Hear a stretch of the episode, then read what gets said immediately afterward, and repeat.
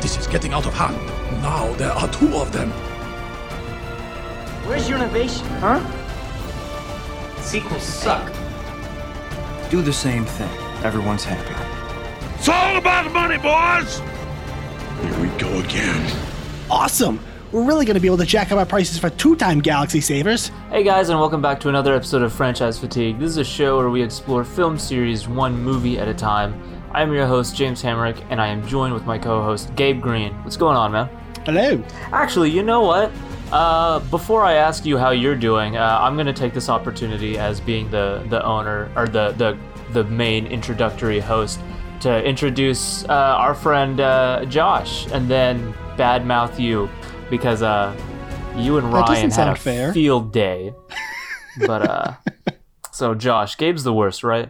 No, I, I would never say that on a hot mic. You do know that I'm the one who edits this episode, right? Yeah, that, that's right. None of this is going to make it in. Well, let me just say, Ryan did not have the reluctance you have in insulting me. He's a pretty savage dude. Well, maybe that says something about you, James, huh? ah, maybe. Uh, but I won't hear any of it, so it doesn't matter. All right. Uh, so, yes, uh, we are joined by our good friend uh, Josh Mesker. And uh, in case anyone here uh, didn't listen to our epic two parter on The Last Jedi, uh, Josh, you want to just introduce yourself to our listeners?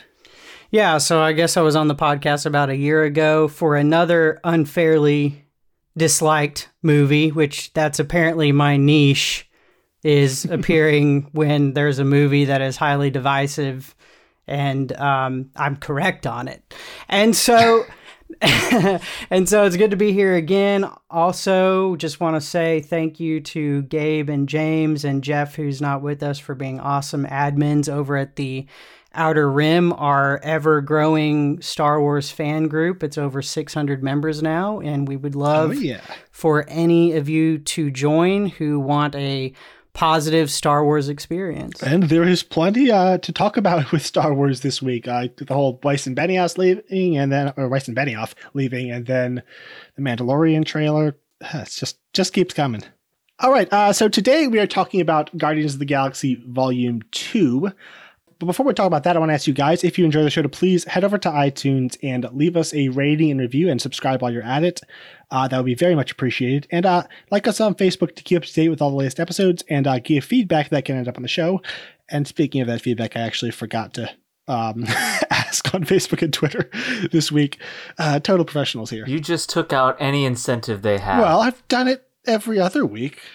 So they might actually get it on the show. Maybe.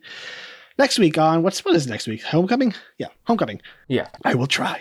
And it's actually uh, getting a bit late and we're a little pressed for time. So I think for this episode and hopefully this episode only, we are going to skip the behind the scenes discussion. Uh, it was a pretty standard, uneventful uh, production. You know, just James Gunn was hired to write a movie. He wrote it and he made it. And as far as I know, there wasn't really any kind of turmoil. So it, it was just pretty standard, nothing terribly exciting. So I don't think you're missing anything. All right, so skipping past that and just jumping directly to our first viewings. So, uh, when did you guys see it the first time, and uh, have your thoughts and opinions evolved on it at all in the time since then?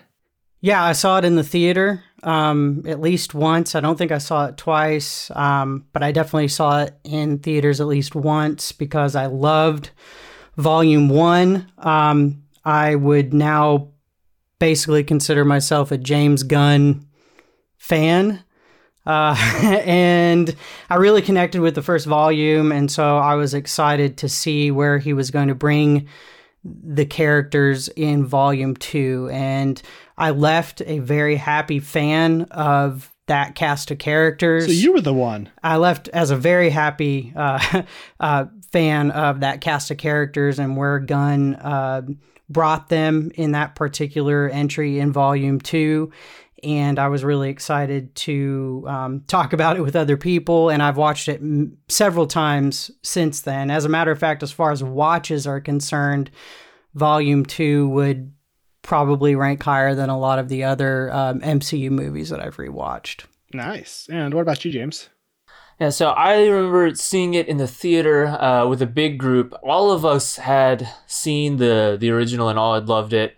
Uh, my first viewing, I was not a big fan. Um, I I was really turned off by a lot of the humor. I thought the editing and the structure and everything. I just I thought it was kind of a mess of a movie, um, and I didn't rewatch it for a long time. In fact, I think I didn't actually watch it again until our marathon leading up into Infinity War, and I ended up enjoying it a lot more on that rewatch. And I think I've I think I've seen it three times now. I think that it was the twice before, and now the third time for this episode. Um, and this third watch is a lot more similar to my my second, where I still have I still definitely have my issues with the movie, um, and I know we're gonna talk about that definitely, but um, it holds up and works as a continuation of the first one a lot better than I remembered. Um, some of the, a lot of the humor that bothered me still bothers me, but there are other moments that I didn't like first watch that I actually do find funny now. Um, so I I find myself somewhere more in the middle where I, I'm not really in love with this movie, but I still end up liking it a lot and liking it a lot more than, than some people who, who really hate it. Uh, and that that's pretty much where I am now. Mm-hmm. Yeah, so similar to you guys, I am a, an, an, enormous fan of the first film. I, I saw that like four times in theaters, which was a record at the time. And, you know, watched it right before going into this film. And like you, James, I was very deeply disappointed. Just pretty much everything that I loved about the first film was just either was you know there were parts of it here, but just it just never it never felt the same. And, and not so much of it just did not work. The humor was a huge uh, sore spot for me. I thought the plot and the structure was just a mess. I saw it again, and, and it didn't help all that much. It wasn't until I think the rewatch for Infinity War that I, I, I I think where it, it started to grow on me a little bit. I, like most of the problems still remained, but I I appreciated a bit more of the drama, and that's kind of where I am now. Like I still have a laundry list of problems with this film, but I also have a good bit of appreciation for the drama. It, it's it, it's really a remarkable film. For, just like any other film with this many problems, I would probably hate it. But I think James Gunn did so much, has so much awesome stuff going on as well. That it's just it's it still ends up being kind of good so moving to, uh, what I, I, I would think would be the general idea and theme behind this film is it's not easy being a family. Like it's just like this fa- newly formed family realizing that it's actually kind of tough and trying to, you know, force their you know widely uh, disparate personalities and and your know, desires in life together to try and see if they can actually maintain this new thing or if they're just going to blow apart. Um, would, would you, Josh? Would you agree that that's kind of the main driving force of the film? I, I, would, I would, and and I think that that theme is brought forth in somewhere or another through each of the characters. I think that it's about the collision between imagination and reality. I think that each character has this. Did you respond on that? Yeah, I the think imagination and reality part. Yeah. So whereas Volume One was very much steeped in nostalgia through particularly Peter Quill's character, it was his safety blanket. His his Walkman is basically a an icon of that. It's it's his safety blanket. It's it's his refuge from um, uh, his his childhood and wherever whenever he needs a safe space, he goes to to his Walkman and to that music that he grew up on. And so in Volume One, nostalgia was this this safe space, so to speak, for for Peter Quill in particular. And I think where volume two comes in is, and it not just for Quill, but for the other characters in the film, is nostalgia and imagination and your idea and your desires and how you think things should be come into conflict with with reality um, it's actually to piggyback on the point in some ways that you already made. And each character has to learn how to deal with the idea of how something is supposed to be in their head and how they think it should be and what reality actually is. And they have to come to terms with that. Every single character in the film has to come to terms with what reality is uh, for them and for this family that they are trying to um, to form together. And as you said, it's very tough. They have disparate personalities, very disparate personalities. And uh, James Gunn, of course, wrote them that way because he knows how to create conflict in a script between characters. He handles ensemble ensembles exceptionally well, and I and I I think volume two, even with some of its structural issues, is a phenomenal example of how to handle uh, uh, several characters at once and give them their time and their moment to shine. But um, we could even go through, you know, each character in in volume two and discuss how their their their bubble was was popped in a lot of way in a lot in, in in many ways and they had to come to terms with what reality actually is and they had a choice to make um, whether they would stay and and see the the thing that was right in front of them or whether they would or whether they would run away into their their cocoon whatever that may look like look like for them and i and i and i and i think that that's expressed through through each of the characters I've never, I never heard the, the the thing about you know the imagination and reality. That, that that is a definitely very interesting angle. Well, and and and to that point, and that for Quill, going back to Quill, it's symbolic when Ego smashes his Walkman, right?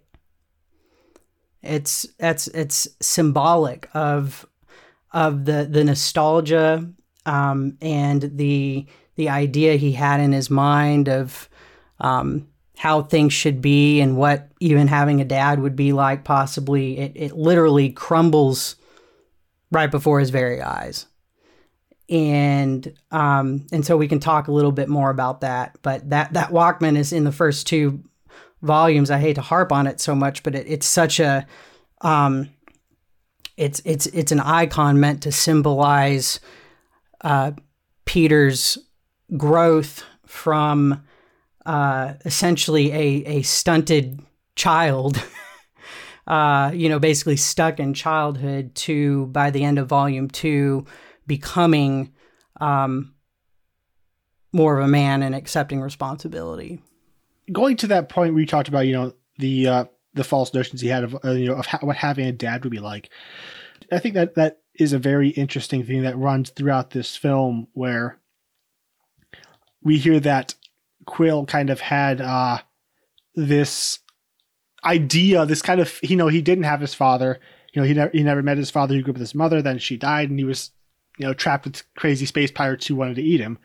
And so he created this fake identity, you know, Zardu Hasselfrau, um, mm-hmm. of his father, and and then this a fantasy version essentially of a father kind of shows up wanting to take that place in his life and you know he just kind of falls for hook, line, and sinker. And then obviously it turns around that the, the guy, you know, the the life he offers is really just a fantasy, and the father only wants him, you know, to be an extension of himself, doesn't actually care about him.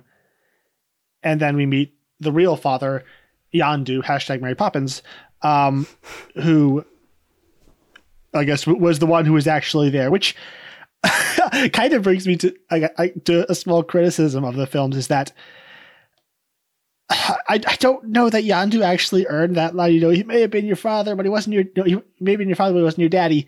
Because like every, their entire relationship in the first film, despite moments where you could see the connection, was him threatening to kill Peter, Peter like over and over again, and like that was the, that was their entire relationship. Like I'm going to kill you if you don't do this. And the last time they saw each other before this film for like the climax of this film was him threatening to kill him, Peter. And now this movie kind of expects us to buy that no, he was your daddy. It's like I just like I think all the ingredients were there from the first film, but I really I, I think this this comes into the my main issue with the main structure of the film is that Peter and Yondu don't actually meet until the climax of this film. So there's there's no actual time for them to grow together. They just have to have all they have to have an entire movie's worth of development and growth and forgiveness and you know finally coming to terms with their twisted relationship in you know in the half hour finale that's also has to be a gigantic action you know action spectacular and i feel like that's an issue with a major the uh, probably my biggest issue with this entire film is that it's a film about relationships but it finds every excuse and every uh, every opportunity to split the characters up. So we don't actually get to explore those relationships. like I I, lo- I love all the ideas here, and I think most of them kind of stumble along and into something coherent by the end. But I, I do find this film incredibly frustrating. I feel like the the structure and plot of this film is at war with the themes and characters and arcs every step of the way. Yeah, it's. Um, I agree with the the idea that that moment itself does feel a little unearned. Um, at first, like the first viewing, I was like, this idea is entirely left field, uh, and I like actively disliked it entirely. Uh, re like watching this after rewatching the first one, knowing where they go in the second one, I do think, like you said, Gabe, like they they have all of the in- ingredients in the first one, you know, because you've you've got a very tumultuous relationship with him, but you have those ideas like they're already saying like you've always been soft on him, um, like him be you know the the review is like yeah it's a, a good thing we didn't take take him to his dad, like you have the setup for the idea that under this like cruelty kind of I I got him because he was skinny and he could get in a small pl- like under Good for thief. yeah, exactly. Underneath all of that, there was this care. And so you have that setup. And like I said, I think if they didn't fragment the group, I think you could have you could have explored that. Um and, and how I don't know how you would how you would change that. Um I mean you'd kind of have to make a very, very different movie considering so much of of Peter's time in this movie is just on the on the planet, but uh but somehow like bringing them together for a longer amount of the runtime and then having that line after they do like they're like introspection and like thinking about their past and and actual like conversations. Because it's like it's it's like somewhat okay for the audience to buy it because we've been seeing this this life of remorse um that that Yondu is is living now. It's just he's his whole life is just washed washed over by sadness and you know he regrets and stuff. And so when when we end you know like he, we can definitely tell that that there are decisions he wished he didn't make and th- this and that and and we see the growth but like you said Peter doesn't so when you try to like step out of just what is the audience seeing to like what are these individual characters seeing yeah like Peter hasn't seen him since he threatened to kill him at the end of the first one, he hasn't been there present for all of this growth. So I, I do think that moment is a you know it's it doesn't not work at all. I think it works well enough. I think we can like try to put dots like connect dots in our head enough to like okay I'll I'll buy this for the sake of the movie, but it's not that like I I get super emotional during the actual funeral scene because it's just freaking incredible. Um, but that that scene of them coming together and uh, and of Yondu dying in front of him, like I I would be caring more if I if I cared about this relationship more. But I don't even feel like I haven't even really been told to care about this relationship until the finale because his relationship with Quill has only like somewhat been brought up prior. Um, Yeah, like he, the other time, the rest of the movie, he's kind of playing therapist to to um, so uh, Rocket, which do- doesn't really kind of connect to his relationship with Quill. And like the, the thing you said, where like it all kind of works. Like in the end, when it comes together, it's not like cringy or eye rolling when the drama happens. Where, which I think it would be if there was no truth to it. Like there's a lot of elements of truth and good execution throughout, but it's just. But even with every scene that works, I'm like, man, but this scene would have been hit me so much harder if they actually set it up.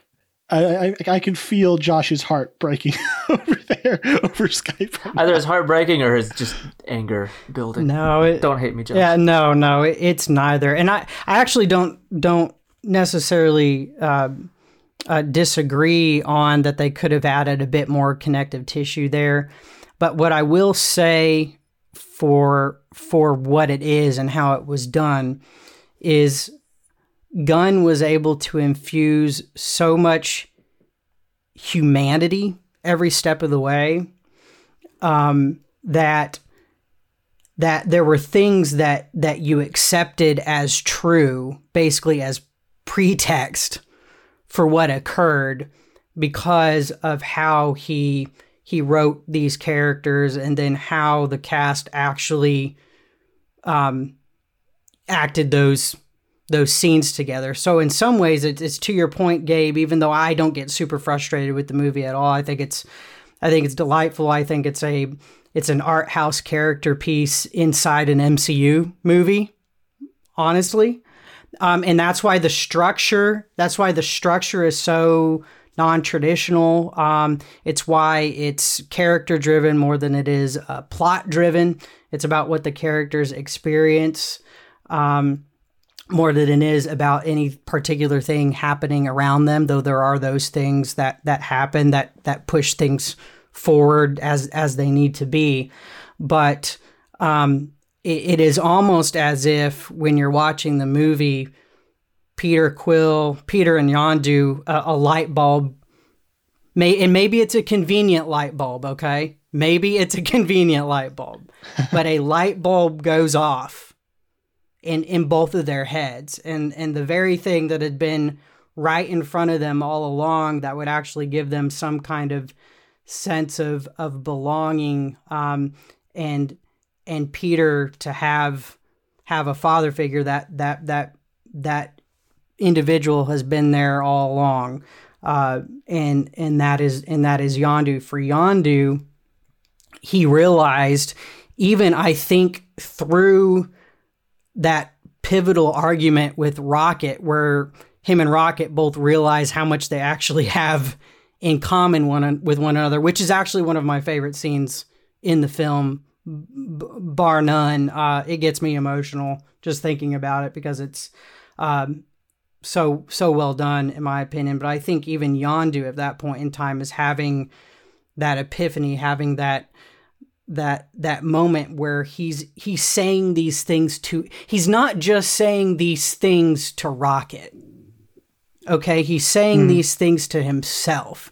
He's he's thinking about as James said his life and everything that he and he's done and the the sins that that that haunt him and and he and he comes to this moment in this argument with Rocket where he's not just telling Rocket the truth, he's telling himself the truth.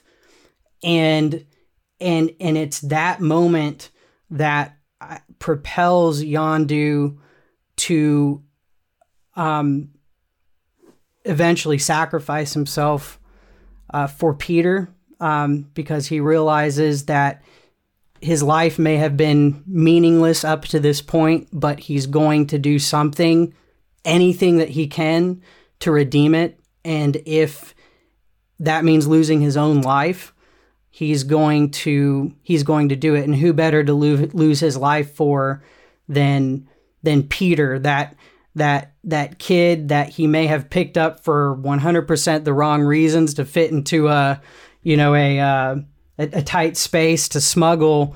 Um, but I think he realized over time how much he actually did how much he actually did care for Peter and that love for Peter that that he realized he, he had actually restored Yondu just a little bit.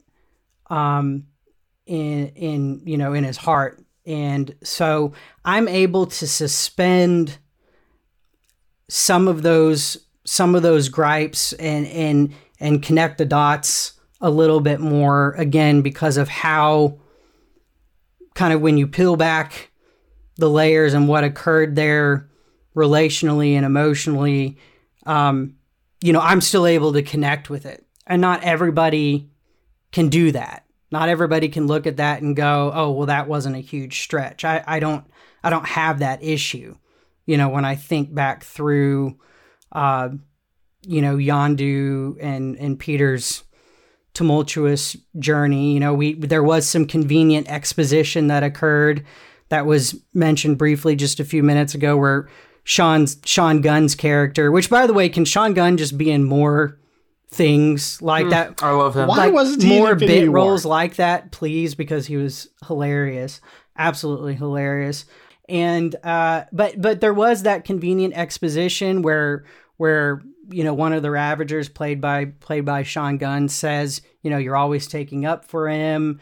Um, basically, you you never Yondu. After all this time that we've had Peter and you've threatened him, you have not once followed through on it. And yes, it may have been convenient Mm-hmm. exposition, but I still think it worked because it it showed us, even with just those simple few lines, that man, what we saw of Yondu in Volume One wasn't the whole story. And in fact, the crew, and in fact, the crew is a bit frustrated with Yondu because Peter's not dead yet. okay, Peter's not dead yet, and it's Yondu's fault, and there's a mutiny. Be- there's a mutiny in part because of it. Because he's soft on Peter, we find out that he's soft on Peter, and so I'm able to, I'm able to forgive those, those, those gripes. It is it is kind of funny that he just accidentally starts mutiny. I didn't mean to do a mutiny. They killed all my friends. He's so adorable and pathetic. Yeah, he he is, he is, and we haven't even gotten to Baby Groot yet. But since we're we're on that topic, Baby Groot. Yeah. Yeah, Um he's hilarious. He's adorable. He's he's a baby. he's a tree baby. Like it, I love just how well observed like his his mannerism, just all the things he does. Like it's really true to what it is. It's like dealing with a real baby. hmm Um, like even in that opening sequence where Groot's just dancing around, and he goes up to Gamora, he's like, "Get out of here, you're gonna get hurt," and he waves, she's like, "Hi," and then flies away. He's like, "Yeah." I love if a Gamora's baby waves smile at in you, that moment. You ha- yeah, if a baby waves at you, you are contractually obligated to say hi back. Like it's it's the way of the world. yeah. Even if you're Gamora, you're you're you're obligated Yeah, to uh to smile back and uh uh Groot serves baby Groot actually serves a really interesting purpose in this film because he represents innocence um because baby Groot is so blissfully unaware of any danger he is the or consequence around him. He causes the danger. He doesn't realize he's causing the danger. I think he knew it But when he killed that that, o- Ravager. Well, sure, sure. He he certainly did. He certainly did in that. Even his point. little scream of anger is adorable. It, it it is, but even that was such a. It was a toddler's scream, and I have a three and a half year old. Those things are terrifying. and and I've and I've seen it happen, and it is absolutely terrifying. And and so so Baby Groot is an interesting contrast with the other characters, and because whereas for the most part the other characters are having to come to terms with reality, Baby Groot creates his own. um, he has his own reality that he lives in, and it is and is and it is for the most part untainted by what is going on around him. I mean, even even towards the the the, the climax of the film, when you have, which I think is an expertly comical scene, uh, i- in fact, between between right between Rocket and and Baby Groot and the Red Button, which I think is I am Groot. so good, so good. And even in that moment when everyone's life is on the line, Baby Groot is jacking around like it's some type of, you know, like it's some type of game.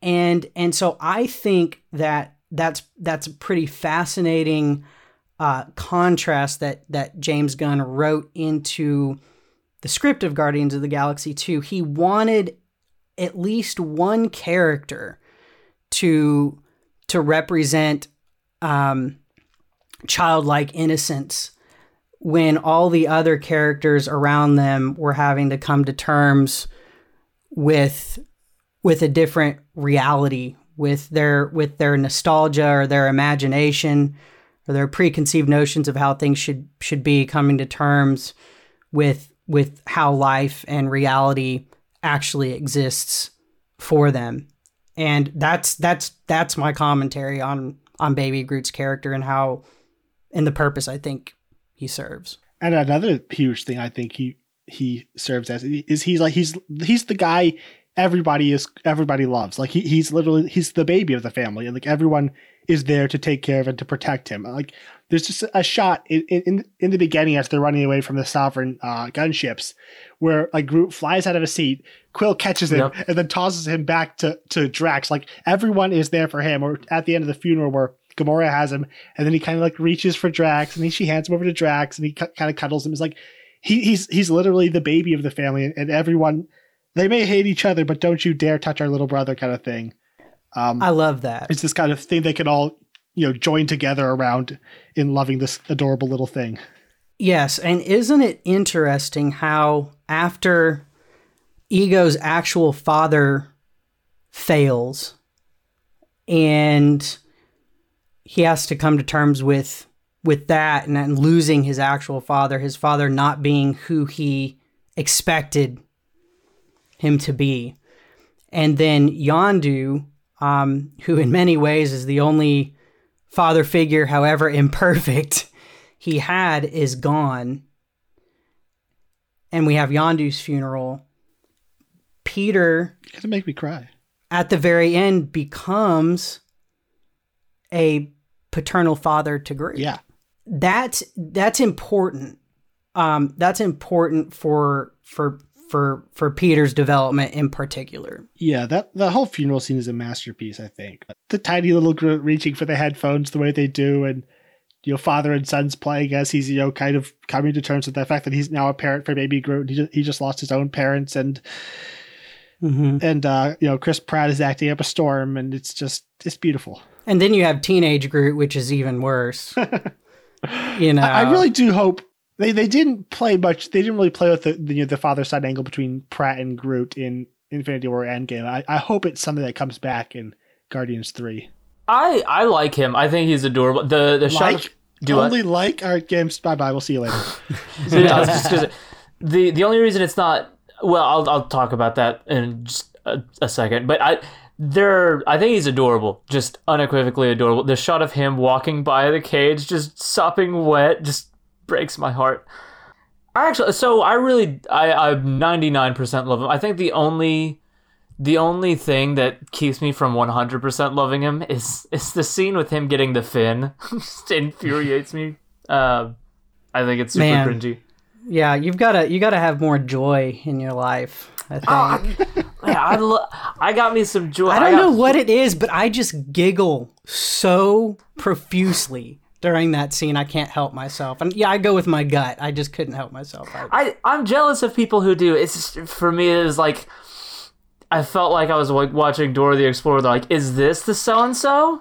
No. I'm like, oh no. but stop. but it's Move on." totally it is totally i will say this though it's completely in line with how gunn wrote baby groot as a character though i mean everything that baby groot does is is like he's finding it out for the first time it's very much a baby's journey Yeah, it's also like a five minute scene.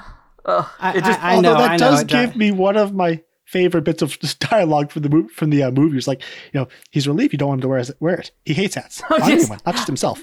One minute he thinks someone has a worshipped head, then he realizes that has, that head is part of a hat. That's why you don't like hats. Okay, and I was I had that in my notes because I put this down as like a moment that I didn't like, but I had to add the caveat. I love that line. I love how just matter of fact he said, "One second you think that it's got a weird shaped head, the next and and then he's like." The the implication of this being like a long standing like acknowledged thing between he and Rocket, where he's like, really like after everything like all of the conversations, I'm just now finding out this is why. Yeah, I love that bit. yeah that's that's good stuff uh but yeah rocket I like what they do with Rocket. I again I gotta complain some more. I feel like the entire first act is just gone tr- just contriving conflict where like I like the ideas behind but it, it all of it just kind of feels like it comes out of nowhere where just they're flying through the asteroid field and they're just fighting because it's a sitcom and for this week's conflict they gotta fight. And just the all the arguments in the first act are just so cringeworthy. Also throughout the rest of the film as well, but they're just so cringeworthy, and neither neither side really feels true, and it just feels so exaggerated, and everyone's just yelling at each other, and it's just it doesn't feel like real arguments. It just it feels like something that was written because we have to have conflict, so we got to force these characters to the max so they they can be mean to each other, so then we can have the reunion at the end. And like the reunion at the end is really sweet. Rocket's watching the funerals, like they came back for him, even though he was mean and Oh, he ah, yelled yeah. at them, and he stole batteries he didn't need. Like that's a great great, beautiful moment, but the conflicts that got us there are in- immensely frustrating to me. And like I think a lot of that is summed up in that that the uh, argument between Quill and Gamora, uh, where he's talking about Cheers, and you know that, that show sucks and it would get zero ratings. Like, just shut up, you two. I don't care. This is so stupid. Nothing here makes sense. I don't. Uh, it's, it's just really annoying to me. Now you can praise it, Josh Uh, or James. I think I think we should just talk about Rocket. That's what I think we should. We'll get to Rocket. Well, I'll I'll give my my two cents on that real quick, uh, and then we just talk about Rocket as a character because I I mean I think that I mean th- this is his kind of this is his character arc, you know, and and like you know my complaints really are just like I love so many of the ideas, and sometimes it's the execution that gets me. I do like kind of agree with that, in which I I, I do think there's I think it is a little contrived in, in how the conflict arises, where like whenever Quill is walking with the end, he's like, "Are you just trying to like be a jerk to everybody or, or whatever it is?" I'm like, man, this this whole team is kind of like, as the first one claimed, like, what a bunch of a holes. Everybody's kind of just constantly being a jerk to to somebody. Um, they're all kind of bad people growing together. Um, and yeah, like, but I think Rocket is definitely the most self-interested one, the most selfish one, and I think there would have been, uh, like, he's the natural person. If you're gonna go with this route, he's the natural character to do it with. I just think that they could have found, like, worked it in a less like, kind of like here's the here's the billboard sign, you know, letting you know that this is what we're doing with this character. Worked it in a little bit more organically. Um, I think something they could have done was where you have that whole monologue uh, for that Yondu gives, you know, where every, every time someone gets close and you feel a little bit of love, you know, you got to run away before, you know, it, it can hurt you.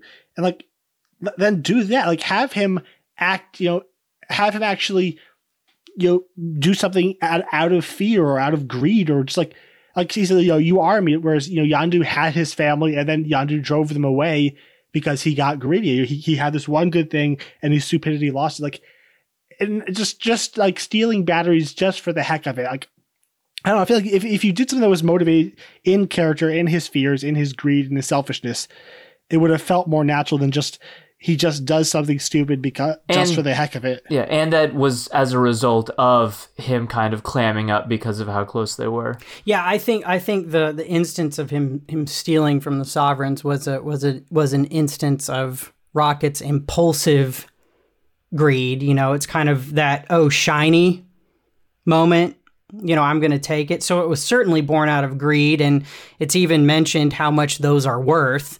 And all Rocket has ever known is hawking things that he's that he's stolen for for for money. And so I think that that moment was certainly in character for him to do, but I do agree and see where you're saying in that it would have been probably beneficial to have a another moment in the film tied directly to him uh him him trying to run from the you know from this new family i will say i will say that that i think that once they crash land on that planet which is rocket's fault by the way 100% also rock bothers me because I, I think that whole argument is fake and contrived. But well. I don't, well, the, that that entire crash landing is Rocket's fault. It's the consequence of his uh, spontaneous greed and not thinking about others and considering others and not considering the the uh, the the new family that's around him, and they experience consequences as a result of of Rocket's actions, and he is called out on it. He's called out on it by almost everybody, and he hates that, and and it repels him. And no, he doesn't ever run away, and he he sticks around because I think something inside of him, you know, is saying, well, this is still the best I've got, and it's better than what I had before. You know, I was a lab rat, essentially, you know, beforehand. Um, or as Thor would call him, Rabbit, uh, uh, which is still so funny. Uh, and so I, I do think that that enough of that that relational conflict is, you know, is there where instead of Rocket accepting responsibility for what he did when he's called out for it, he lashes out at everyone else instead. And so there is a pushing away that occurs. You can call it contrived uh, if you want. I think that I just kind of I, I can get overly sentimental and and wrapped up in in I guess these these moments and these characters. I I guess I've said before, just from a subjective standpoint, in all of the MCU, this is my favorite cast of characters, and for some reason, and we kind of all have a particular part of the MCU that that we've kind of latched on to over the past 10 plus years and kind of called it our own and and and these are these are those movies for me and and so for for for all the faults of, of guardians of the galaxy uh, especially the the well particularly volume two i think volume one is is is a practically perfect movie in every way um um, and I'll, I'll say that it ranks extremely high on my all time favorite comic book movies list. And volume two is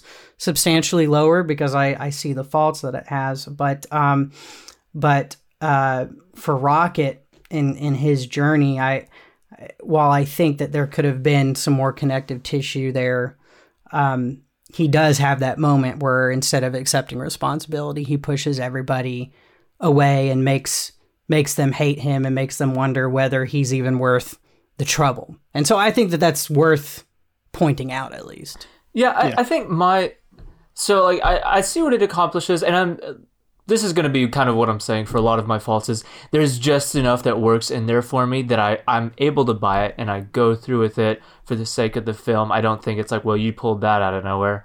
Um, right. It's just well, like it's it's a willing suspension of disbelief. Yeah, because I like I mean like you I I love these characters even throughout volume 2, you know, despite me liking this significantly less than the first one because like you said like like you said about the first one, I think the list of flaws of the first one is like you need one hand.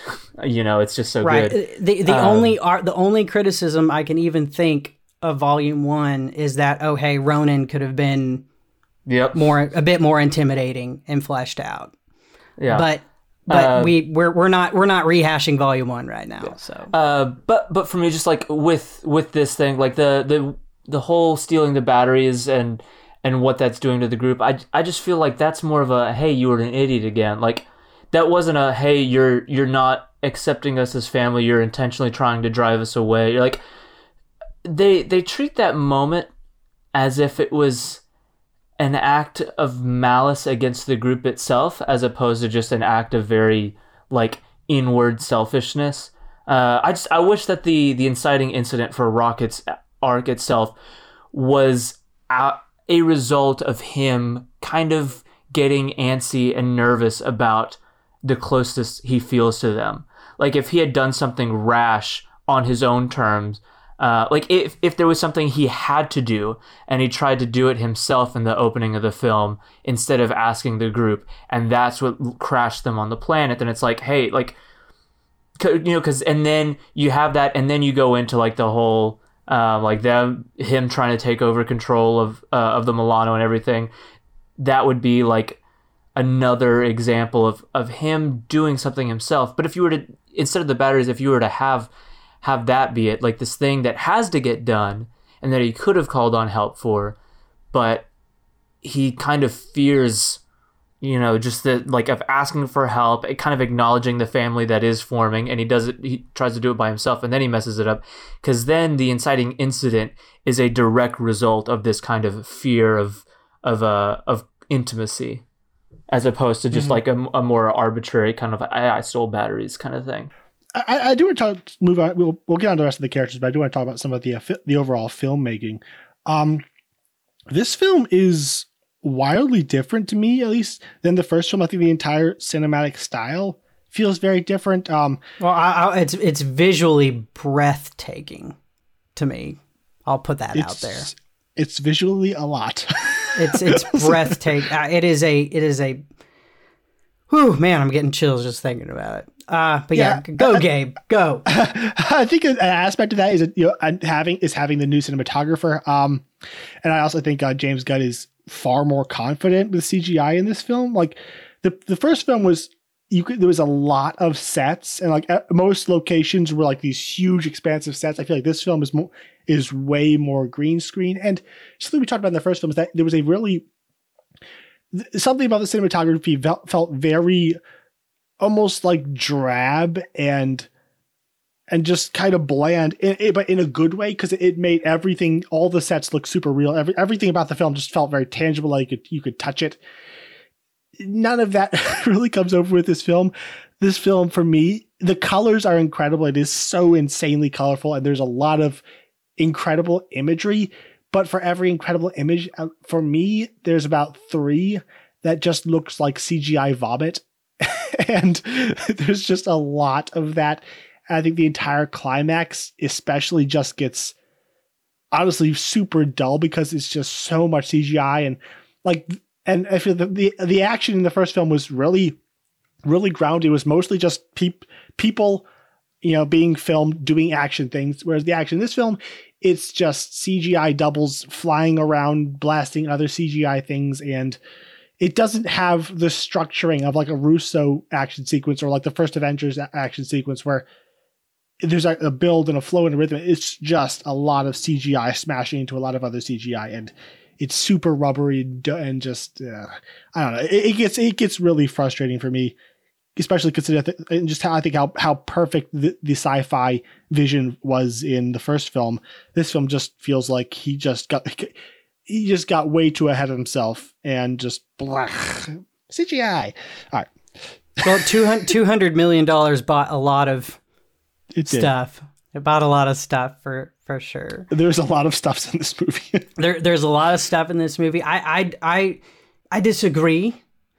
Uh, but what I'll say ultimately um, is that I loved the grounded feel of Volume One and think that that served that film and that particular story that was being told. I think the way that the visuals, at least for the most part, play out in Volume Two the cinematography, the shots, the um, uh, the the the the color palette even um, serves the the theme of of volume two extremely well. How, how so? How, what, what, do you what do you mean by yeah, that? Yeah, so so visually with with volume two, you have you have a a a, a collision of of those very bright colors, especially on Ego, um, uh, the living planet on on Ego's planet, that fantasy world. Uh, by the way, which we may not even have time to get into, and why it's so important that they spent so much time on this this fantasy world, this this mirage, and how that plays into the overall theme theme of the film. But you've got Ego the Living Planet, which is actually when you when you think about the color palette of the film, it is actually the brightest and most eye popping uh, location in the in that film. Um, the uh, the the other the other sets and locations and the way they're shot, it is actually a bit a bit more drab, a bit more um, uh, dark and and I think that that's on on purpose too. Um, I think that that is meant to serve um, kind of precisely what what each individual character um, what each individual character is is going through you know at that at that part, particular time. And then you have ego the living planet which is this just full of color and and eye popping and, and gorgeous, almost like this, um, you know, this this fantasy world um, that they're all taken up in and and mesmerized by for a time, and and that all and that all comes crashing down. That fantasy um, that that's there um, is exposed uh, for what it is, and and so I, I say all that to say that there's there's there's intentional contrast in this film between between Ego's planet and and the the color palette that's used for a majority of the other um, uh, scenes and set pieces in the film. And when you rewatch it, you'll you'll you'll notice it.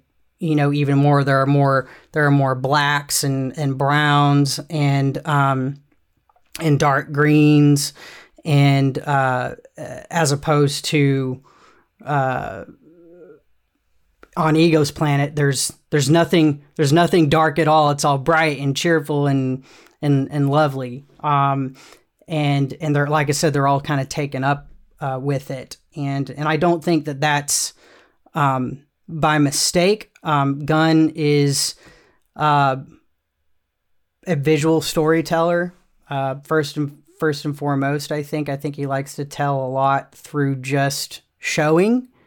Um, uh, um, while at the same time balancing that with some, you know, with the dialogue and yes, even some some necessary exposition. Uh, Gabe would call that contrived. And, no, no, it's, yeah, it's no, not, not the exposition. No, I know, more I know, The I con- know. the conflicts themselves. I'm messing with you. I'm totally messing. But it's funny, like actually, I have a note that some of my favorite scenes in this movie are the exposition, but it's when uh, uh, Kurt Russell is giving the exposition. Yeah, That's the good Oh, stuff. he can ex- he can just give me a whole movie of exposition and I'm there. I know. Well, and hopefully, uh, hopefully, uh, I, I I think I, at least generally illustrated my point about the, the contrasting, you know, color palettes in the film. I But- love that concept, but I'm not. I'm not sure I agree that there is any substantial difference in coloring between Hmm. Yondu's planet. Like it is particularly colorful, but remembering You like Ego's planet? Yeah, but between Ego's planet and the rest of the movie, like thinking back to the opening sequence with the the creatures literally vomiting rainbows, and the sovereigns, all the gold, and every space thing is just like nebulas everywhere. And I, aside from like the Ravager ship, which is pretty dingy, I don't, I don't think there's all that much contrast between Yondu's planet and I see everywhere else. I What see about you, the- James? How do you? Uh, j- so to this point, and then I'll just give my thought, my quick thoughts on like just what I think of the production design and everything. But that I see the contrast that Josh is talking about, but almost more so in just like the physicality of things. Um, because we we talked, uh, you know, on the on the volume one episode, just that move, just as a piece of sci-fi action, volume one works so well visually because like the, the my go-to one is just like the the prison like that is that is a huge set and any sort of cgi is just like this perfect bit of extending what's already physically there and there's almost nothing in its entirety that you're having to be like okay there you go. Even when we're in nowhere like we've got those streets and the buildings and the vat that it gets thrown into there's always something so tangible.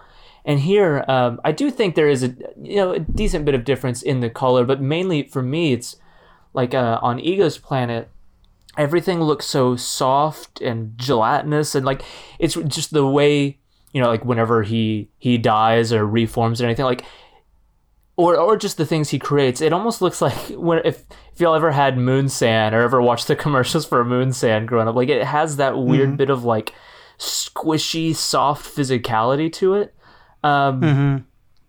that's what's weird to me is like a, a- there is a lot of CGI in here, but they like they change the look of it just enough for me where it's like that feels that does feel kind of like something that I could touch. Like whenever his face caves in on itself, it really does look like there's like like you know just like wet sand falling in on itself. Um uh but like it, it's still I expect very, like- Willy Wonka to pop out like any time. Yeah, exactly. Perfect. And I, I just wrote when we got to Ego's planet. I just wrote my notes. So much CGI. And see, I I'm actually oh it doesn't bother me. it, for, Like I, I don't, I don't mind CGI in principle, but I don't like when it looks like CGI. so for me and and so this will be me getting more to like my my thoughts on on the overall thing is there the bits of CGI that I don't like aren't actually just the the locations. The bits of CGI that I don't like are, are like the CGI body, body doubles. Like I, I kind of hate Drax outside of the Milano as they're crashing, just like bashing into five thousand trees. Is he supposed to be indestructible? That's the thing. Like, it, I mean, he gets thrown I'm, around. I'm by, assuming so because he bashed into five thousand trees. But yeah, that's the thing. Like that, it feels like there's a bit of like just discontinuity with the first one, where like he gets tossed around by Ronan, you know, and it's see like there's just an idea of like getting hit by stuff hurts, and in this one, it's just like we're throwing him around, and like the other bit that I'm not a big fan of.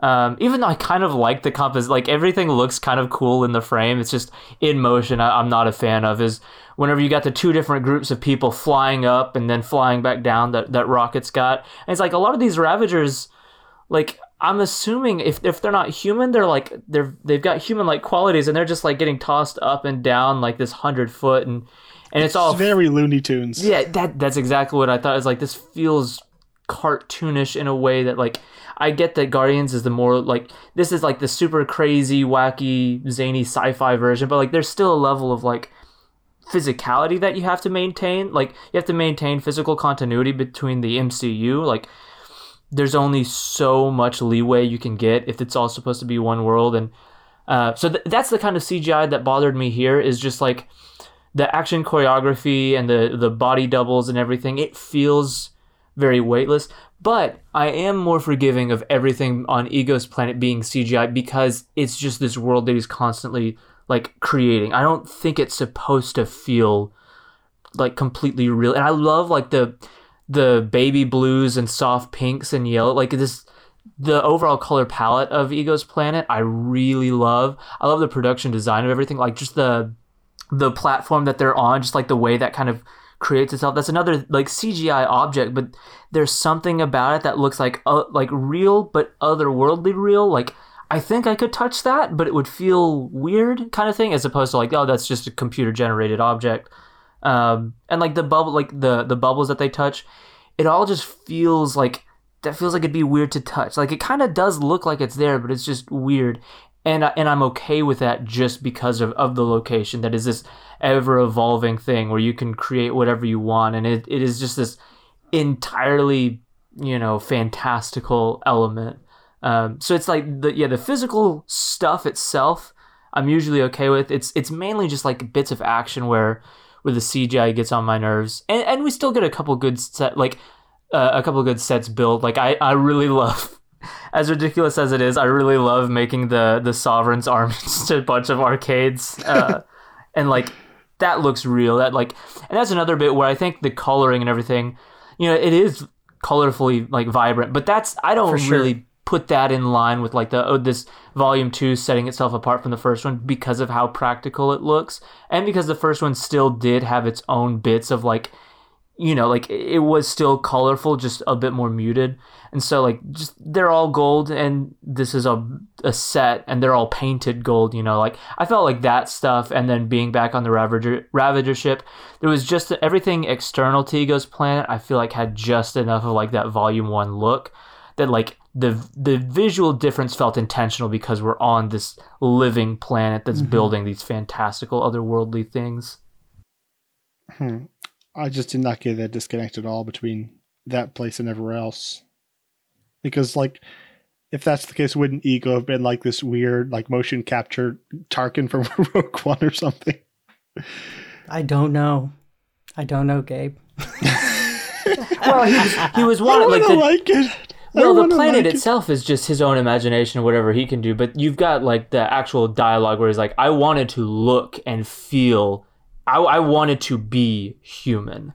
You know, I don't think he's mm-hmm. put that on like that stipulation on what he creates on his own world, but he he himself wanted to look and feel the same way that we do. To, to which Peter says, I'm going to make some weird stuff, which is one of my favorite, I love which I'm censoring intentionally, but it's one of my favorite lines in the movie just because he's just so, like, Giddy. he's he's so giddy at that point because he's the this the the nostalgia that he's built up in his mind he thinks is coming to is finally coming to fruition. He's fri- finally going to be be able to recapture that feeling that that um that that he's lost you know? And so yeah it's a funny line but it expresses peter's inward desire to um to recapture the past, which is impossible, and in fact is another theme of the film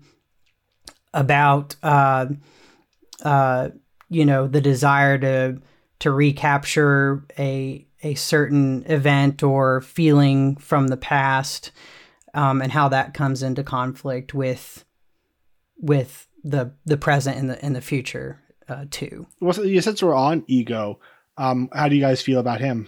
So I, was, I, I actually, I, I had no opinion the first viewing, but I've actually come to really like him as a villain.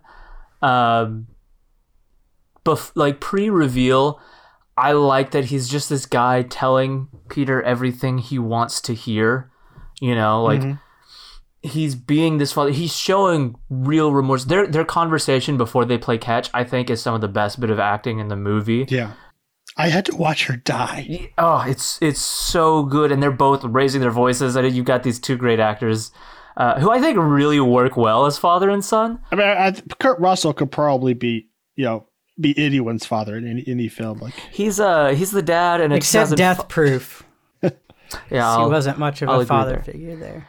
there's a 2005 movie called Sky High that's super fun, and he's a dad in that, and it's great. Go check it out. Um, but anyways, so like there's there's these moments where he's showing remorse, and then you know they they bond over um, Brandy and everything. It's just he's constantly telling him what he needs to hear, and he's like, there's it, it all sounds so convincing in the moment. And I, whenever you know he says, you know, the line is like, "I I hated to have to put that brain tumor in your mother." And first of all, you know, here's precedence for Peter acting out it viscerally in a moment. So shut up, people who don't like him in Infinity War. Yeah, I could go on a rant about that But uh, against those people. yeah, but these are the same Ag- people that think those- Luke doesn't get violent when people threaten his No. family. So. Yeah, no, Luke never does that. He's never done that at all. but uh but like after the reveal and it turns out like he's just this you know surprise surprise based on his name he's just this egotistical like maniacal malevolent like pretty yeah i mean blatantly like malevolent god like creature that was only like Small G God. yeah, there you go. When he's feeling as humble as Drax. But like everything before has just been this ruse. It's just constantly feeding Peter what he needs to hear, and as soon as he's exposed, he just turns into this like hateful, vindictive, like revealing of who he's been.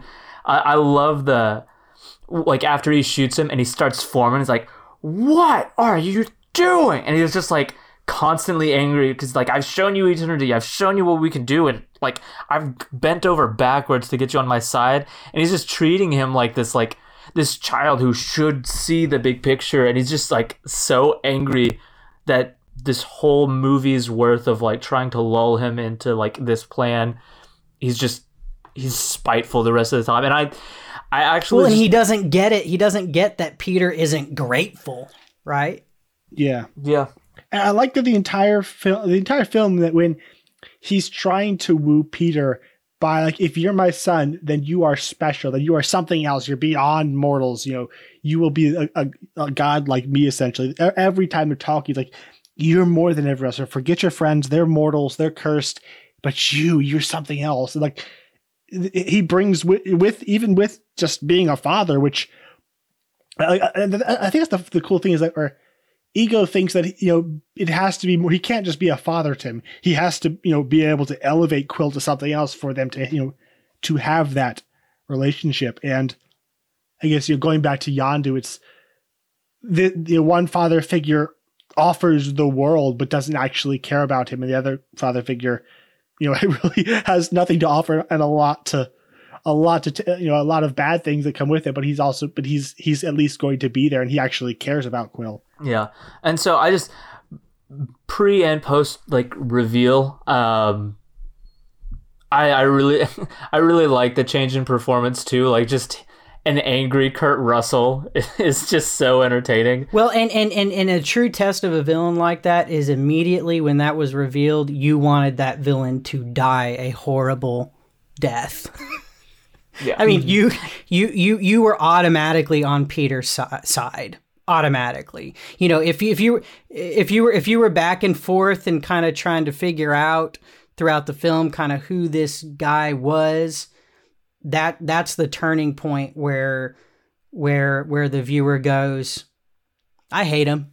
Yeah, I mean, because we like we watched Meredith Quill die too, and that's a horrible, painful scene, and you know, that, that's what traumatized Quill throughout the entire first movie. So that moment, you're like, you want to pull out your guns and shoot Ego right alongside of him. Mm-hmm. And I love him up until that moment, but I think after that scene, I kind of forget he's in the movie because everything is it's he's just a planet then, and you know he comes back every now and then, but he's this weird gray crumbly thing, and then the sovereign are coming out. Then it's just they're fighting rocks and they're fighting these weird blue gooey light things.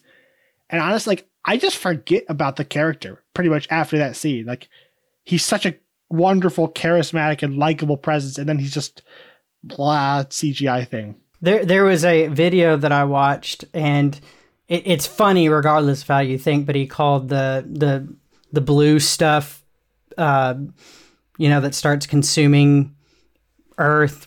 Just he called it like CGI diarrhea or something like that, and which I I chuckled uh, when when I heard that. Uh, but I mean, I think it works as an extension of ego because, um, and I accepted it. Didn't disconnect me, um, at least not that I, not not that I not that I remember because you know that that humanoid version of ego was always an illusion anyway.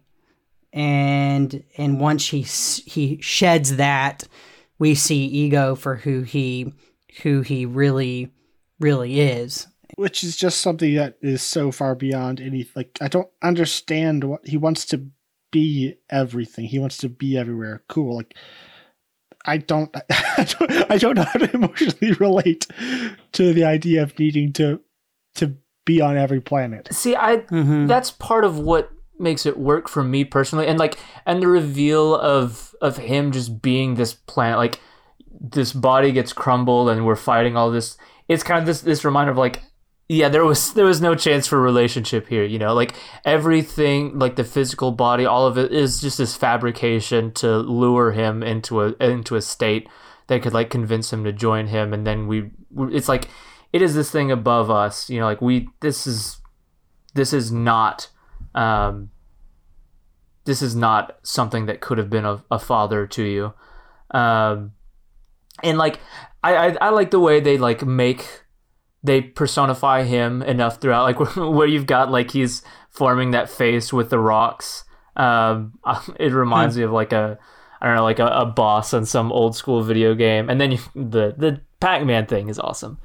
Um, I hate it, but yeah I, I don't know what my problem is but for whatever reason and it's part of what's so divisive about the movie J- james gunn it lacked what some would would call restraint in this film. you think? and and and I was there for every insane moment for whatever reason. I was there for it. I was accepting it, and and I, it's difficult for me to explain beyond beyond that. I was I was there for it and I was enjoying it. And and maybe it's because this is all I can figure. Had it just been that that element of it, you know, James Gunn going going crazy and and um and everything and basically writing down maybe the very first thing that comes into his mind oh we're going to turn him into we're going to turn him into Pac-Man. That's hilarious. Uh had it just been those kinds of things in a vacuum and that's all the film was and there wasn't the these characters that I cared about and them dealing with their stuff and learning how to become a better stronger family together um, had those scenes in my view not been handled like like they were um, then I would be I'd be right there with with everybody else who who who criticizes it because I would just say that it's a you know it's a lifeless you know CGI diarrhea fest and we're only supposed to just kind of ooh and ah in in spectacle and zany spectacle at that and not not feel or experience anything anything else um but because I think he still anchored those characters in the love and the care that he he has for them, you know, he gave these characters life and put them to screen in the first place. I think that that, that love and that care is very present um, in in volume two, and I think that that's what still makes it work. Mm, yeah, for, for me, like, like this finale is pretty much what people criticize every other Marvel finale for being like just a lot of CGI. And, like we have to have a battle, so we're gonna have a battle. Not it doesn't really feel like that's what the story was demanding, and I think that's why like they, Hmm. he had to bring in all the sovereigns who just who really don't matter to the story, and it's really kind of confusing to me why he even brought them to the climax. They're using hyperspace tracking. Is that a different movie? That's, They can do that. that's a different yeah, uh, like I just it feels like he's just he had to have a battle because Marvel asked for a battle. It just it for me none of there's no emotion to it. It doesn't feel it doesn't feel like there's any kind of flow to it. It just feels like a lot of disparate events, and that's also that's a microcosm of the entire movie for me.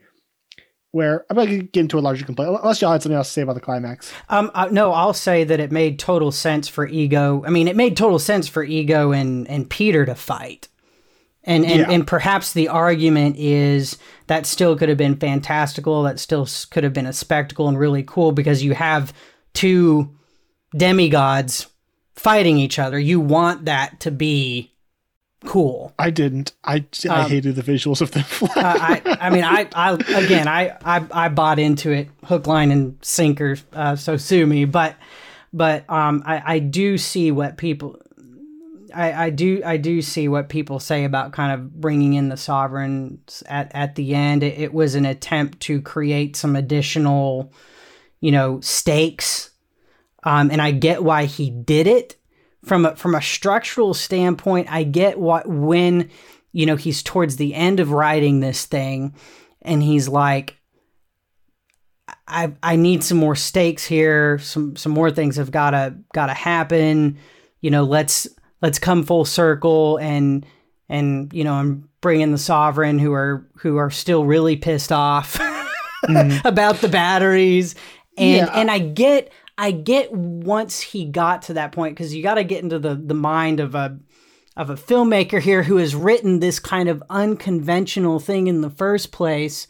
Um, why he made that decision, I, I totally get why he made the decision. Oh, I, I- totally get why it happens, but I feel like the why is so obvious. Like, it, like you can feel the movie being written because, like, not because this is where it's naturally going to go, but because of like genre expectations. And I just, I just feel like the the writing and the, the behind the scenes is so much more obvious in this film than a lot of others that feel like to me like the, the thing a movie needs to do is is conv- is just sweep you up in and of itself and convince you that this this happened because it, it had to happen. It was the only possible course of action given all the events leading up to it. Whereas this film really just feels like a series of scenes. Like I don't think this film even has a plot.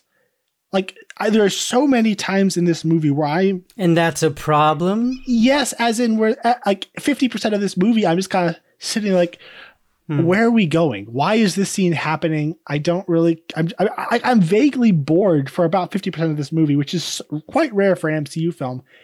Uh, And, and I think that suffers really compared to the first film, where like every scene had so was was was doing so much for the characters and relationships and and the plot. Like every every scene served every purpose it, it needed like you know plot theme character all of that and even like larger mcu world building every scene was doing all of those things. Whereas this film you'll have a scene this scene is for a joke. This scene is for drama. This scene is for plot. And they're just kind of laid out randomly. And there's there's no I, I just feel there's there's absolutely no driving force behind it where I just every time action stops it doesn't feel like there needs to be like in in a film like this, you want every scene to feel inevitable. Every in every scene, ev at the end of every scene, you're like, I can't wait to see what happens next. Like we're moving, we're moving, we're moving.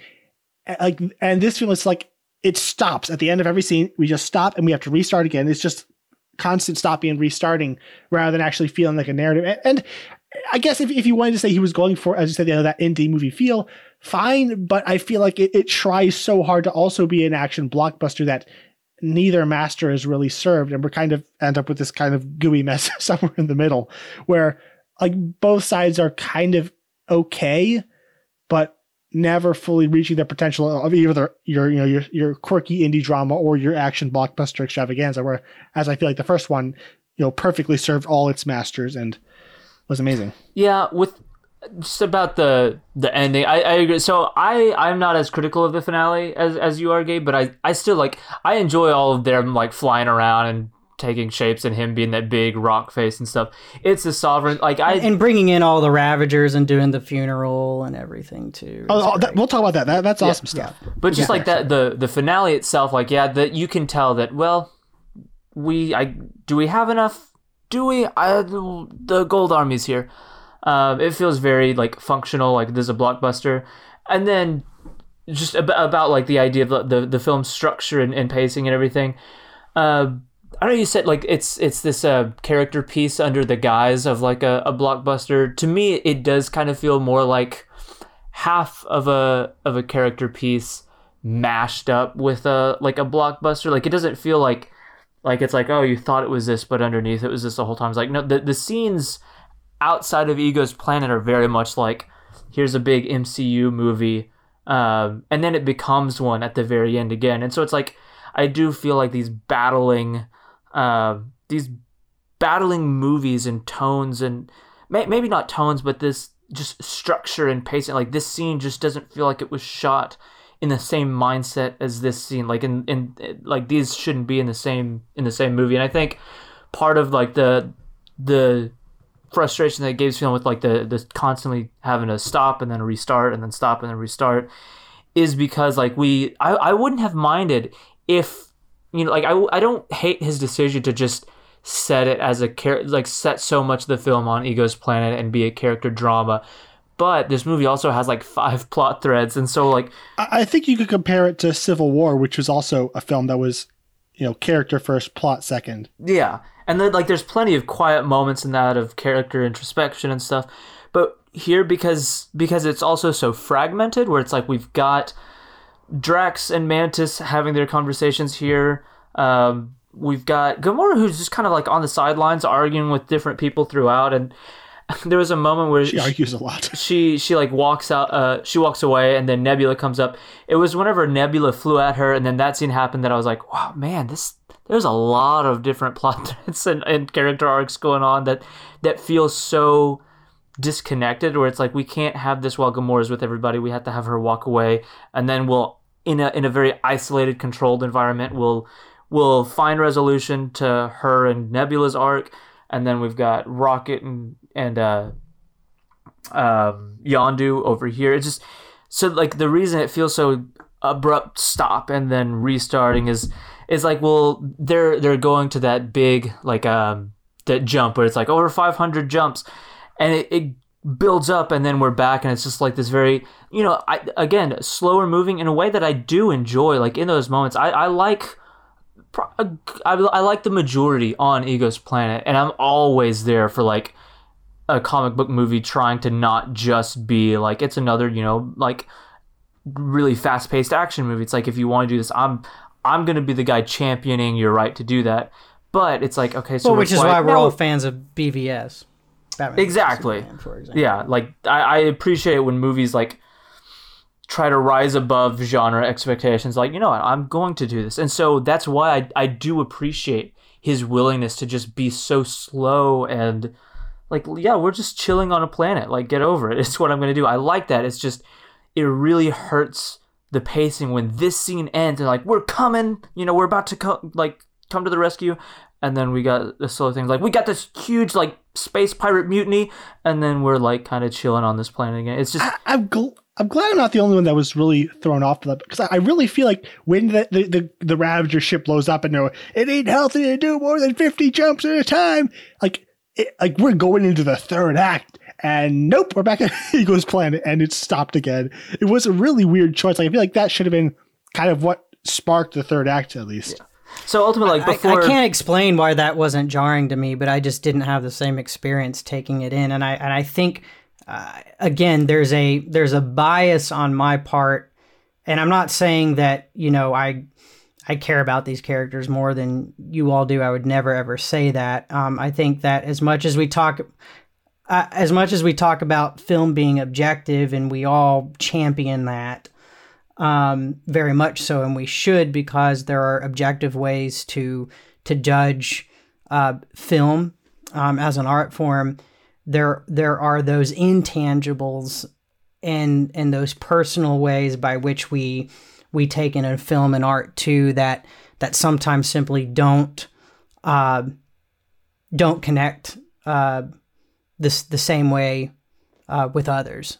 And and I think that this is one of those movies for me that that even though there was that stop and go, stop and go, stop and go, when we stopped, I was brought into Gamora and Nebula's sibling rivalry, and I wanted to see what became of them. And so, and and for example, and and so when when the action stopped, so to speak, the momentum stopped, I found myself being being drawn into that quiet moment, not going, oh, I'm I'm really feeling jostled around here. Yeah, it's I don't even mind like uh, us three as us being fans of certain films that we are like I don't mind subversion. I don't mind the idea of like this build and then oh wow, we just kind of we didn't go anywhere. Like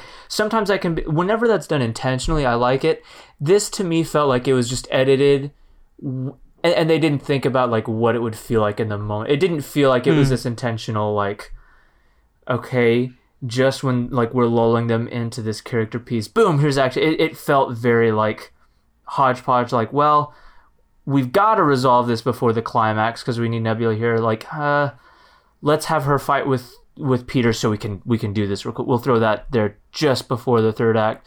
Uh, and like i'm to be repeating myself a lot like if, if i haven't already but again it's like it all works just well enough for me to go there. And like because that nebula scene is fantastic. Yeah that's like these scenes while i like It- it it's- the tissue is is, so often my issue here. Or really like lack of t- it just feels like bone rubbing on bone like there's no this movie has serious arthritis. Exactly.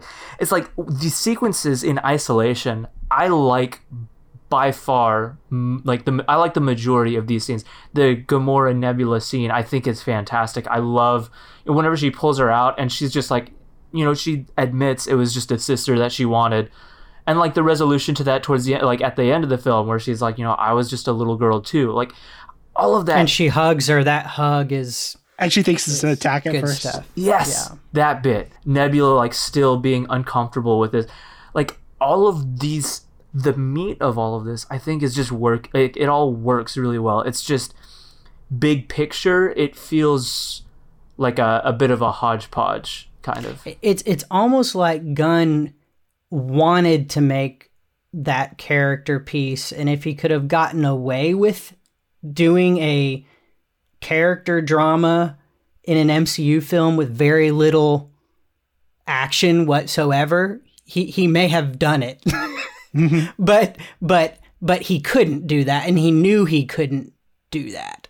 You know, he he knew that he had to um, play to expectations to an extent, and and maybe that's where that that that that conflict, you know, you know, comes from. Yeah, I, I- I feel like the mark of the great blockbuster directors are the ones who can find that beautiful middle ground where you can perfectly serve character and, and story while also giving the masses what they want. And uh, for me, I think the jury's still out on Gunn on that front, where I think the first one is a perfect action blockbuster. You know, it perfectly serves all of that. This one is a bit of a hot mess for me. And so like I'm I'm really curious to see if he can if it was just maybe greater control in the first film that made it work out so well, or does the freedom hurt him? Like I, I don't know. Like I don't know where he's going to go, but I'm, I'm definitely excited to see how that turns out for the third one. Whether whether he can find that that beautiful balance the first one had again. Well, I'm just glad he's back. Yes. There's going to be a long Um, behind the scenes uh, story in that be- one. because yeah because I, I i went through some terrible times on, on on that i was i was uh you know hashtag rehire Gunn brigade you know for for a while there and we, we obviously that would take a lot to take a lot to unpack uh as well because it's a that's an interesting topic in and of itself um but i'm excited for volume three very much so, even though it's a ways away.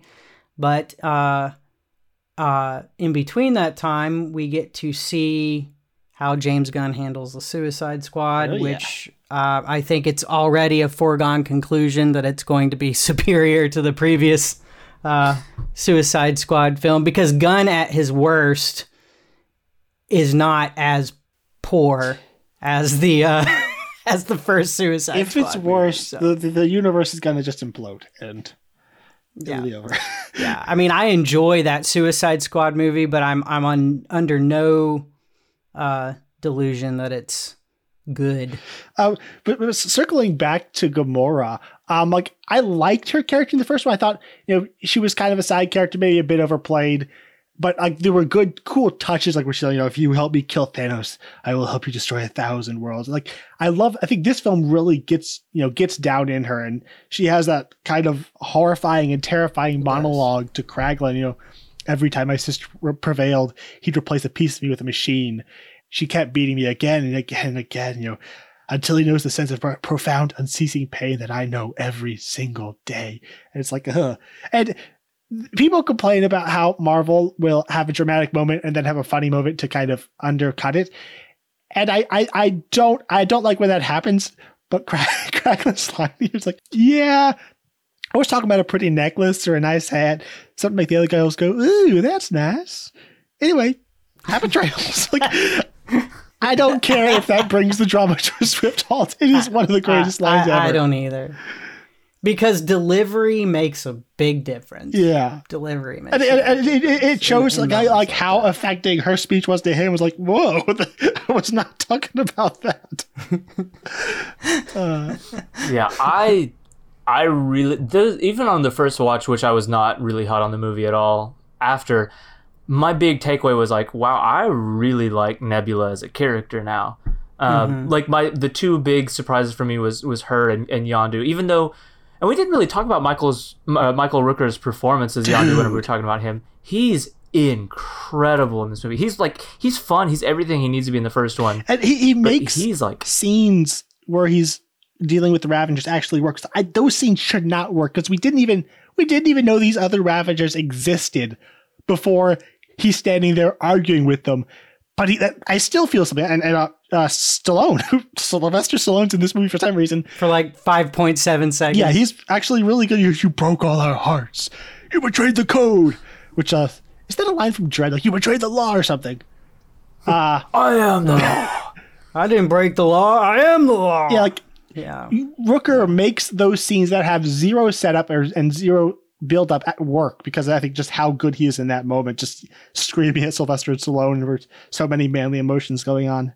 Yeah, he's he's he's the standout performance in the film without a doubt. Yeah, not not to just like reframe the conversation around him again. I just I, I think he's fantastic. I have the same. Mary Poppins always deserves the conversation. there you go. Uh, I I have the same issue with you in, in the way the Ravager stuff is handled, where that does kind of feel out of left field. I'm like, what what code was there a code to break? Who are these people? uh, but it's like, okay, I'm going with it because holy crap, Rooker's phenomenal.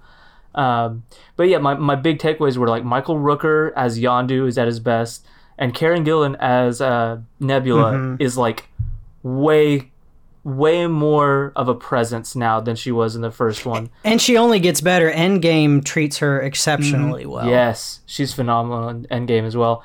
But uh, s- I I I didn't like that line from Kraglin the first time, but like it really gets me laughing now. Uh, I I do wish that like after she comes and shoots the fin off his head and then she bites it. I That joke is not funny. um, like the reason that that joke doesn't really work for me is just because of how much more of a presence she is. Like she after she shoots that off and she walks into frame, like she strikes the coolest pose and she's like gives that little like her lines there.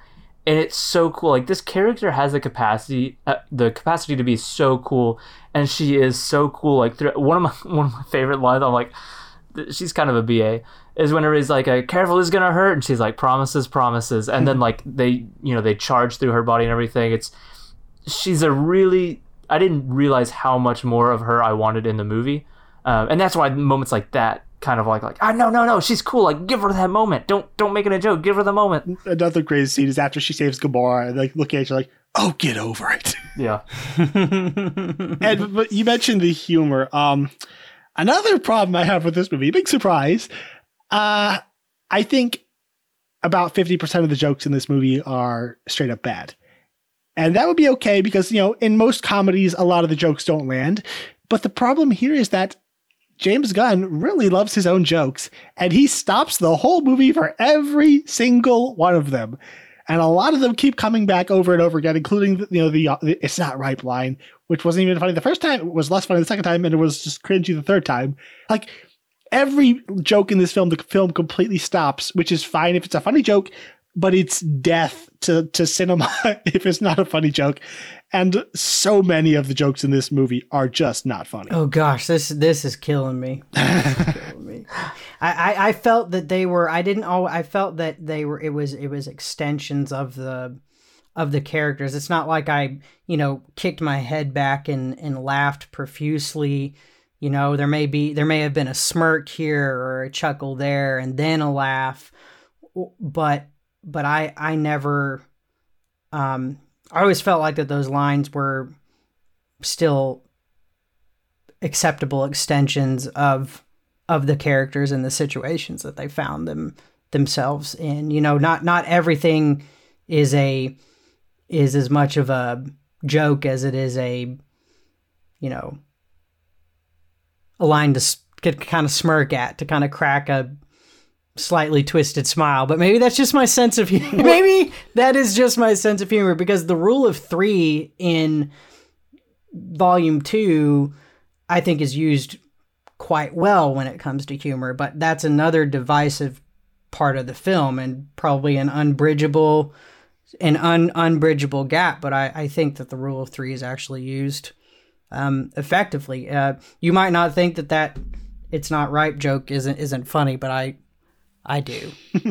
well, just, so that uh that actually that sounds a lot like our conversation on volume one. Uh, was just like the every every line is is an extension of the character. Like we we probably spent like ten minutes just talking on that topic itself. Like there's rarely ever like let's throw a joke here. It's just like when Rocket jokes, it's like this deflective kind of thing. It's a defense mechanism, and and like uh, you know, we're introducing these characters, so all the stuff about uh, Drax, you know, not understanding metaphors, going over like they're revealing of like, okay, so that's the kind of person here. Like, here's how I can differentiate his species and and stuff. And so it's like they are very very clear reasons for these jokes.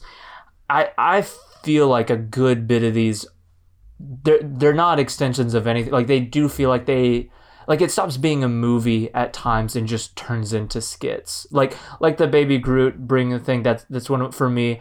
I I physically cringe at the taser face stuff.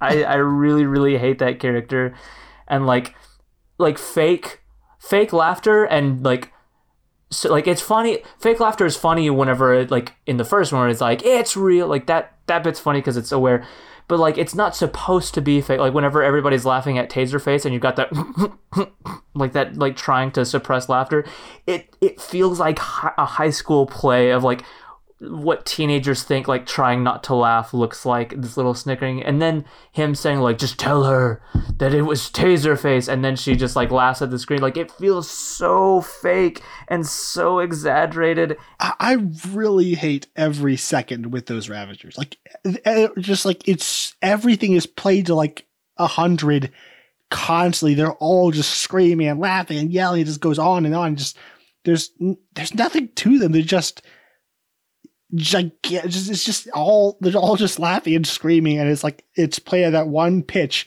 the entire time they're on screen. It's and really irritating to me. For me, it does that. It it's that kind of thing where I I can see the camera crew and the director behind it. Like I I can picture the conversation before they before they yell action. It's like, all right, now y'all are all doing this, okay? Like he's gonna say taser face, and y'all all have to do like y'all have all have to like try not to laugh and and then they do it and they roll and they overact. I don't know. From it's just it doesn't it doesn't feel remotely real. Uh, I I do like a lot of this movie's humor. I will say like there's plenty of times that I'm I'm laughing at this movie or, or I with this movie I should say. Like did did you find Drax funny? Uh, I 50-50. There's some stuff from him that there's a joke that I know that we that, that I laughed at that I, I know that you don't. I, I think his like their uh Anulax batteries. It's really funny. Batteries. It's like I really think that's kind of How is hilarious. that funny? For me, it's I just I I- no, I laugh like out loud at that part every time for some reason. Or get it. whenever I don't Rocket gets mad at him for like uh for telling him he's like Oh sorry, Rocket didn't steal anything. What a mystery this is. Like I like like when it works for Drax, like I I'm rolling. But it honestly like it's his lines that he speaks are usually the stuff that I laugh at. Like I think the Harbulary batteries is funny just because of the like the deadpan and just and even Quill being like that that's not even remotely what I said. Um, it's whenever it's the over exaggeration. Like another moment that I'm kind of like, ooh, I'm kind of cringing pretty hard right now. Is like the him trying not to throw. I was like, I'm just imagining being with you physically. I'm like, ah, this is this is too much. Rate it in, rate it in. This is this is That's every single line from his in this movie. Like, But I do the scene of him and Mantis at the pond, and she like feels his emotion. I love that scene so much. it's lovely. It's lovely, and and and and in fact, it is Drax who Drax is instrumental in bringing Mantis into their into their Yeah. family, um, into this dysfunctional this dysfunctional family because for whatever reason, uh, Drax has some type of compassion for her. She's misunderstood. He's misunderstood. Despite her being I think she, she reminds him of his daughter. I think. and yeah and and and and so uh he, you know he he is able to uh to start living again as well and putting putting his past behind him and and mantis is is is absolutely part of that that that puzzle piece um for Drax yeah, and without a doubt. w- despite him him not being like really a character for a lot of this movie the one of the reasons why I love that scene so much is because it's this perfect acknowledgement of his uh, of an arc having taken place because he's just so filled with like uh tunnel vision rage in the first one and for her to put her mm-hmm. hand on him and she like he still feels that he still feels the loss. But like the the scene like aside from father and son at the end the scene that makes me the most emotional is that bit there where she's just like it literally just half a second overcome with emotion. And there's a there's a shot where their their faces are both in frame and she's just mm-hmm. heartbroken. And he's got this like not resignation like but this like contentment this acknowledgement that it's happened you know it's there's nothing i can do. And so to to look at his face i think between like this and especially like 2049 and and the short the little short thing that they did before 2049 i think he has the capacity to really be a good dramatic actor. But like that that scene of him just looking out no seeing his face and then seeing a physical representation of the pain that he has to carry with him at all times. The fact that this rage shield guy from the first movie is now able to contain this not you know like not forget it not lose it but just deal with it in a healthy way by like embracing this new family. I feel like of all of these characters going through these arcs like he i kind of like that he doesn't have to go through an arc because he's just like this is my family like I, I kind of dealt with my crap in the first one Well, and that's that's that's Drax in a lot of Guardi. Uh, uh, you're right. I mean that that is Drax in a good portion of Volume Two. He's he he has accepted this as his new family, and and he's and he's happy again, and he's content again, and he wants to show others how to move beyond their crap. Um, in, instead, he he he ends up kind of and he and he's happier, and he's uh more uh uh, he he almost Drax Drax regains some of his his his person his his his innocence in, in some ways by being able to to, to move on and and take pleasure and joy um, in life uh, again and with and with this family that he has and that's that's where he lives a, a good a good portion of of the time in Volume Two, and um, I actually don't have any qualms whatsoever with his so-called personality change between Volume One and Volume Two because I think that um, it serves it serves him and the characters around him well for him to to have um, to have moved a bit further than the others. You know, Josh, I really wish I could have saw the movie you saw.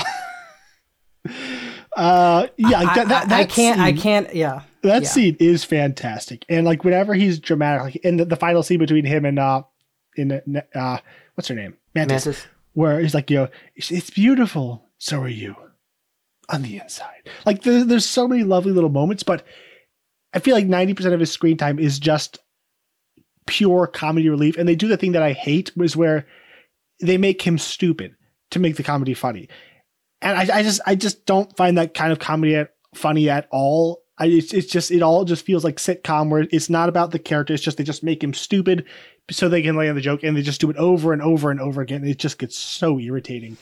Well, he, And- he's a little dense even in the first one. I mean, you remember is, the but- whole you remember the whole gag with the um, you know, which is h- hilarious, but when they're in the prison and Yeah. Peter Yeah, I- I- Peter runs his finger across his neck and Drax is like which that is a genuinely funny moment, you know, and, and Drax is like, why would I why would I why would I run my finger across why would I run my finger across my neck? Why would I why would I do that? He's he's very literal. He's like well, he's like my seven year old son.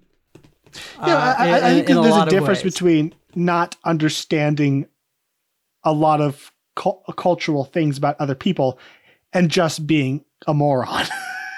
And I feel like the, the, the first film it was he just he just didn't get it, whereas in this film he's just stupid, Hmm. and it it just really rubbed me the wrong way.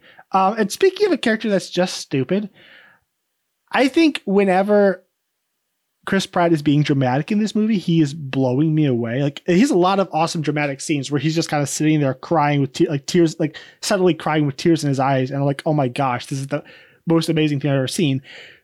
But I feel like when he's trying to be funny and he's like doing these these like kind of Saturday Night Live joke routines that the movie gives him, I think he's kind of bad. Like he's so overacting. Every line's like this big, huge thing, and it just never feels real.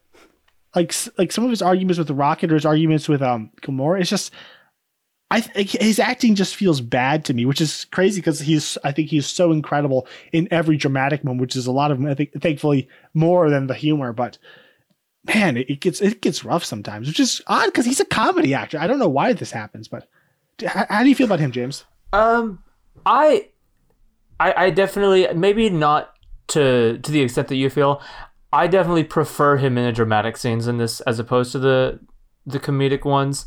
Uh, I usually prefer like just like the subtle line and like a facial expression, and I think that like there's a lot of that in the first one where it, it's just about his his delivery of like this really this really smart funny line like it takes a smart writer to know how to write those kind of like dumb jokes that the first one had so often and like and he delivered them really well. I think there are bits here where i'm like he's just you know like what? Why would you do that? Like no, it, it does You would put a turd in my pillow? yeah like it it feels yeah just uh, over overacting. Like if you say something at a higher volume and slower like that that makes it funny. Um I, I still think that he's got moments of comedy that do work. a line that kills me is when he's asking for tape and he's like, "Yeah, Scotch tape works." well, if you didn't have any Scotch tape, then like he's got moments like that that I think are absolutely hysterical. Um, but th- there are just like a, a hand, and for me, they're they're really only a small handful, but there are a couple of notable moments where I'm like, eh, I didn't didn't really take to that that reading to that that attempt at comedy there. I mean, y'all know how I feel. So we, don't need to, we, we don't need to un, unpack that. You know, we we talked about like a lot of these characters individually. One of the things um, that that I do want to talk about is is just his relationship with Gamora. I'm going to start with something I didn't like, but then end it positively because I prefer to be positive. Um, I a weird decision that this movie made to me was like whenever he's first whenever they first meet Ego, it's Peter who's like I don't buy it and she's like why? Like that's dumb. Like this is the guy you've been looking for. At least try it. He's your Hasselhoff. Yeah. And then you know, she discovers some stuff off, you know, like partially off camera and then part like part a lot of it or actually all of it away from Peter. You know, like she's she and it's mostly just suspicion. I you know, on the on the topic of like contrived arguments, you know, you you brought this one up. I I just I don't understand the decision to have her be the one to say, "Yeah, go for this," and him be like, "I don't know."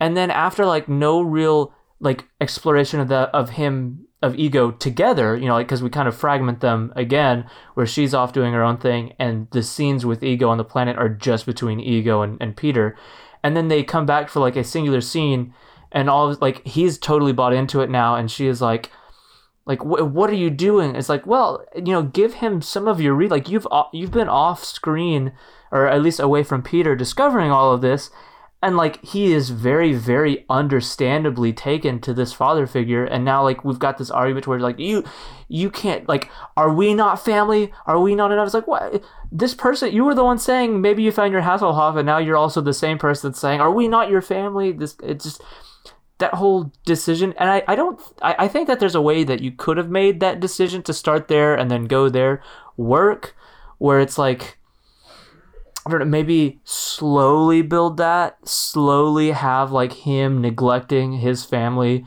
and her noticing that and subtly calling him out on it and then building to this scene, but to just they really have almost no interaction together between the initial meeting of ego and then that argument. There, there's no slow building to that. So it just it feels like we need again maybe because they needed a, her isolated so she could go resolve the nebula thing it's just it feels like now they're gonna argue and she's gonna leave. Like we need a little bit more conflict here. That's the whole movie for me. but I do enjoy the way they they end it. Like I really, and we'll we'll, we'll talk about. I'm assuming we're building to the the father and son scene because I absolutely love that. But I, I love that last moment with them where she like it's this unspoken thing. Like I I still appreciate their relationship together. It's, it wasn't like my issues with this film ruined. Like, well, now I don't care about Peter and Gamora. I just, I wish that there was more build of their relationship because they're they're just away from each other so long that when they are together, it has to be these big, these big clashes to make up for lack of screen time. Yeah, well, since you mentioned father and son, let's talk about it. Um, and like that that scene is why I like. I think I like this movie. Like it's the best scene in the movie and it's the final scene, so it's kind of what it leaves you on. So and it's so much of a high you can kind of forgive all my problems in the movie leading up to it because it is it is beautiful. Um and who'd have thought watching the first film that the most powerful moment in the next film would be given to Kraglin? Like the moment all the ships come out and he's like, yes, and I think it, it breaks me every time. Mm-hmm. Just the the love he had for his captain um, even though he actually started a mutiny. He didn't mean to. well, and and and Yondu, you know his his he was overwhelmed with joy to tears for Yondu because it's it's what he had always wanted and, and longed for, you know, um, you know, in in the first place because he was he was a bit of an outcast himself. Mm-hmm. What I think is just so impressive about this scene is that despite my issues, you know, like calling it a hodgepodge and this like like despite the fact that I think that there's a the the arcs themselves are too fragmented, you know, there's too much isolation going on and and it kind of hurts the editing. This scene wraps up so much so freaking beautifully with like you've got them like these they Peter and Gamora had just argued, and you've you've got her there holding his hand and and her saying like it's this unspoken thing, and then as you mentioned, like uh, Gabe with Mantis and uh, and Drax is like uh you know you're beautiful too, and then Rocket out there being like you know they, they came back for him, and, and Peter sees what that means to him and he's affirming it. And then you've got Kraglin, who's, who's just been so upset by what he had done and and he saw like it, his captain was still able to get this. Like every single character has something going on. Nebula and Gamora too. Yeah, Nebula and Gamora. Like, there's so much stuff going on, and somehow, like this, like they're hitting it at hundred percent in this scene. Like every, and it's not even hmm. like we're exploring them for extended bits. It's like we're kind of just moving in, in a very functional this person, then this person, then this person. But there's just like those little moments are just so sweet and like they're funny in the way they need to be, but they're just like they're very very powerful character moments. Um, and so like just how and and there is restraint. Like they don't go like they're respecting the music and the visuals and everything. Like one of these scenes isn't like this laugh out loud and then to this tender moment. They're all kind of at the same the same volume, the same kind of tone. And so from start to finish and then you know even when it, like with the way it starts with him putting in the his uh head or his earbuds and and baby Groot coming up like from there to the very end it's just this constant like beautiful like the this marriage of visuals and music and and this little cherry on top for all of these character arcs. Something about this scene. It's just it's well it's many things about the scene. It's just it's so freaking amazing. And speaking of restraint, I love that Gamora, uh, not Gamora, that Nebula isn't like totally fixed by the end. You know, she's still out. You know, still obsessed with vengeance. She's still gonna go kill her father, but at least maybe maybe she's doing it now to save the little girls rather than to simply, you know, sate her own rage. Um, like. And, like, you know that that the where, where she, you know she hugs and she kind of resists at first because she has no idea what even to make of this kind of love. Like she's still got a lot of growing to do. and and it's and we've said it before, but Endgame really tied things up exceptionally well for her in that character. Um, she it became a surprise. I don't think that any of us would have ever expected when we saw Volume One that Gamora or not Gamora, but Nebula was going to become this this pivotal fixture by the end of the Infinity Saga. Um, I don't think that any of us, any, I mean, that was a very, that was very much a surprise for me, um, and and a welcome one because of how true, a surprise to be sure but a welcome yeah, uh, but but how but how welcome it, it was, um, because of how well it served her as a as a character, um, and and Rocket too, of course. Um, we've already gone over Rocket, so we don't have to. But I think that the way they resolve um, uh, that particular part of his journey in Endgame is is done done very well as well because he he loses his whole family and his number one motivation is to get them all back however possible. Spoilers. Spoiler. nobody on this world hasn't Yeah. seen it so yeah. Um, if you haven't seen Endgame by now, you probably never will. So I don't think my mom's seen it, but Yeah. I don't think she listens to the podcast. Uh, so. but uh but anyway it was a uh one thing i'll say about gunn is he's he's not a perfect filmmaker by by any means. He has his his highs like volume guardians guardians of the galaxy volume 1 and slither which is delightful. Uh i, I i'm not even sure if that's the right word to use to describe slither because it's also disgusting. Uh but but I think Gunn would but approve. but he would he would approve of calling it probably both delightful and disgusting. Um and, and you have delightfully and disgusting you have his highs like that and then you have the the the middles which are still good you know um because they're still and then and then they're because they're distinctly Gunn like you know volume 2 and then you have um super which we should never talk about. Um and and and and then and then you have his tweets which i also don't want to talk about. So so so he's i i say all that to say that that when gunn is one thing i appreciate about him even in his imperfections and and maybe it's because and maybe it's I appreciate Rian Johnson for for for some similar reasons. I I don't hold them out to be these these perfect filmmakers um uh who have reached the the the pinnacle of their art form.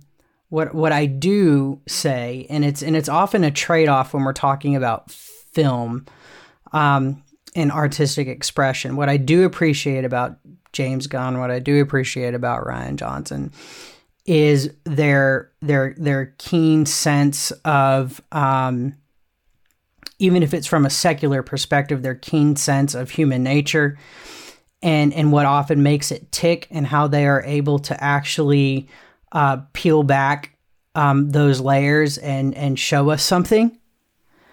And Very emotional filmmakers. they, they are and and and so when they have you they they really they really have you hooked in to what what they are doing and they never do anything halfway. Everything is just like they go Right. for it.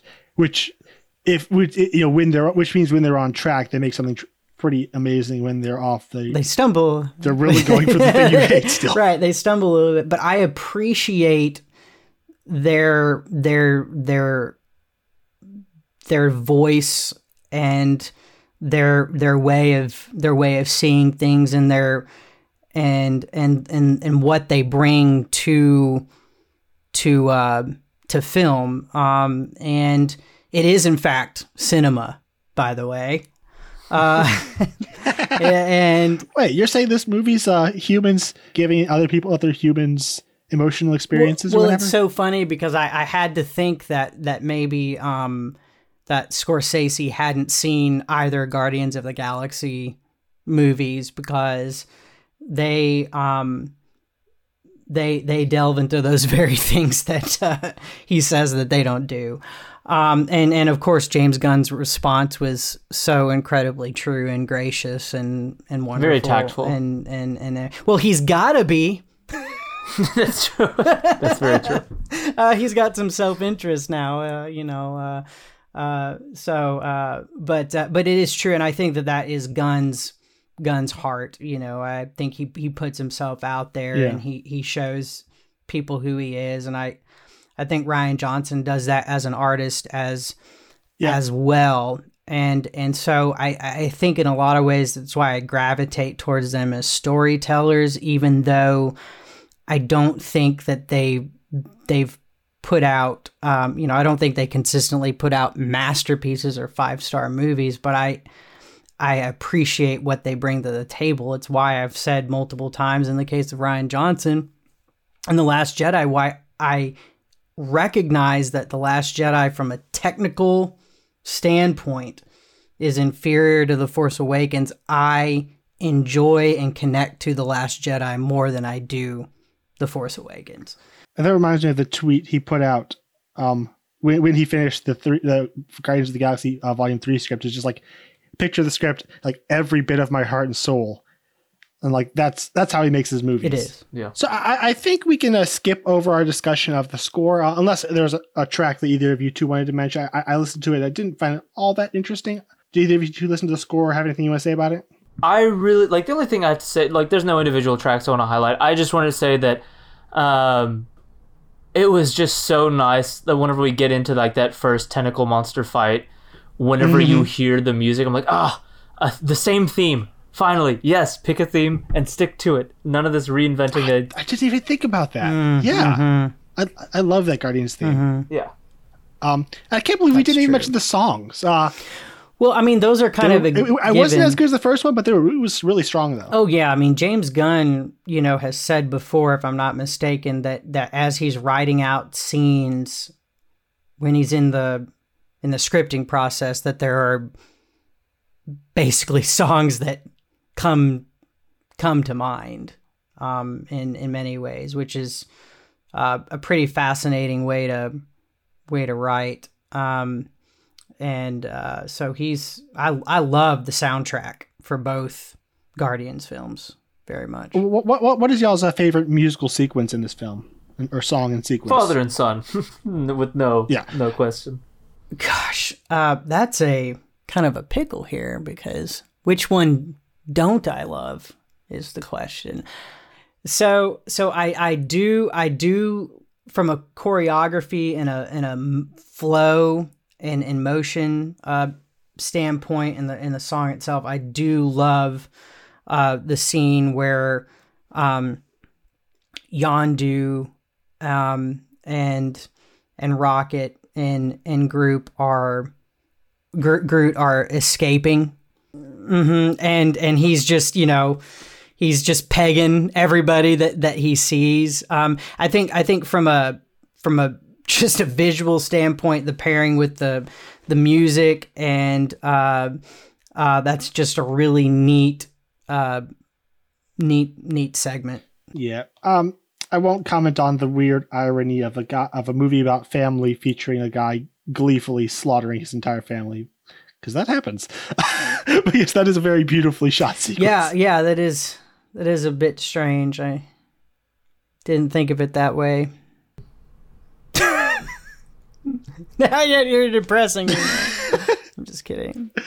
Um, uh, let's move into our star rating for this film. Um, Josh, what do you give this film out of five stars? And uh, and do you have any kind of ranking of the films up till now? Um, I haven't written a review on it. Um, I I do believe I have given it and and stick to um, all things considered. Um, I still give it four out of five stars. All right.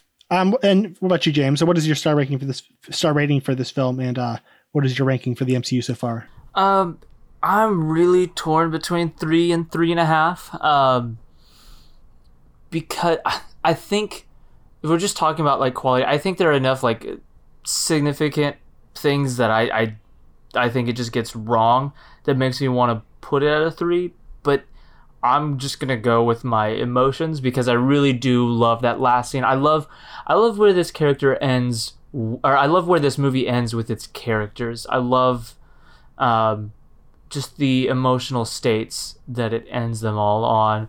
Um, and even when the CGI is a bit overused, I think it's still like it. It's still visually distinct. Also, the very beginning, that's probably the best de aging in the series yet. Yeah. Um, that looked just like a young Kurt Russell to me. Um, I think young RDJ still looked a little bit rubbery in Civil War, and this was like, oh, that that kind of just looks like human skin I think it was all the hair hiding his face. probably. So I'm gonna go with three and a half. I think. Uh, I don't. It may change. It's somewhere around there. As for the ranking, uh, I go number one, Winter Soldier. Number two, Avengers. Number three, Civil War. Number four, Guardians of the Galaxy. Number five, Iron Man. Number six, Iron Man three.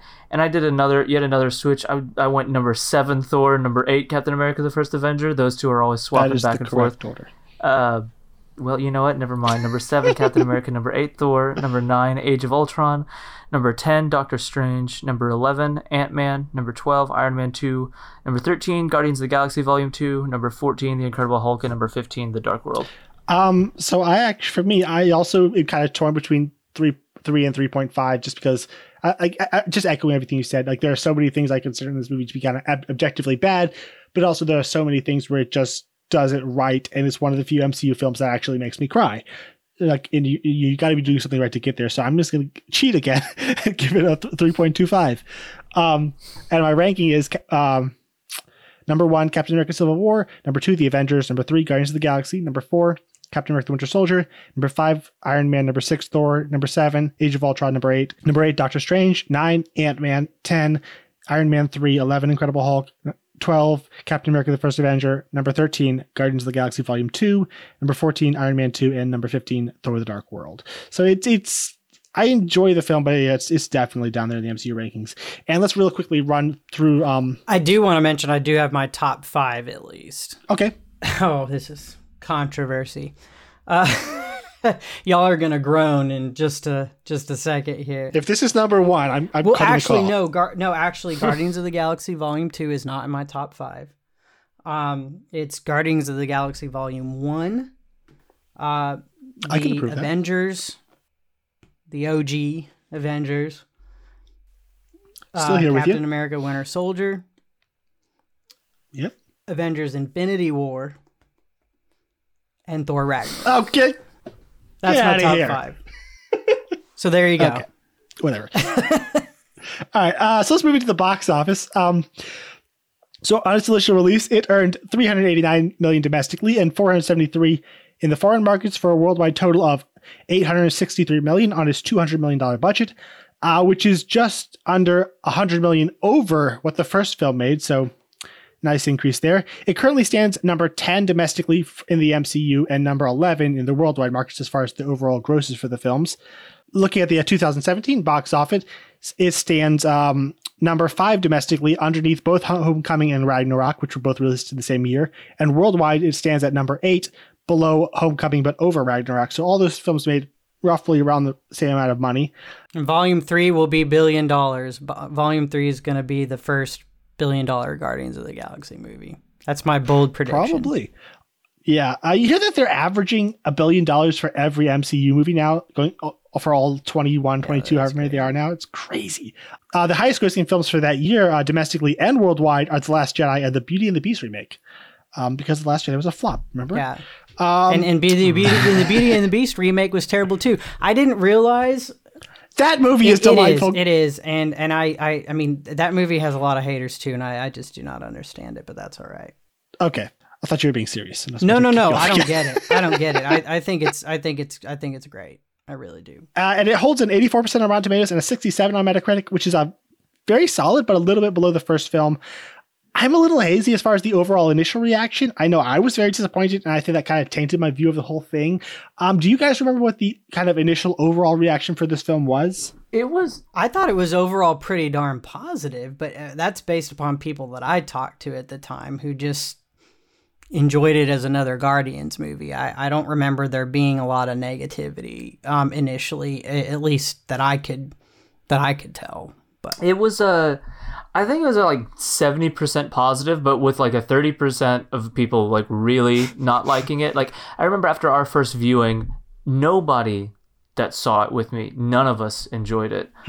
And, and the interesting thing with this is like a lot of people who didn't like it were huge fans of the first film. It wasn't kind of like people who didn't like it previously still didn't like it. Yeah. Um, and I remember, but most from like most of what I was hearing from people outside of that group really enjoyed it.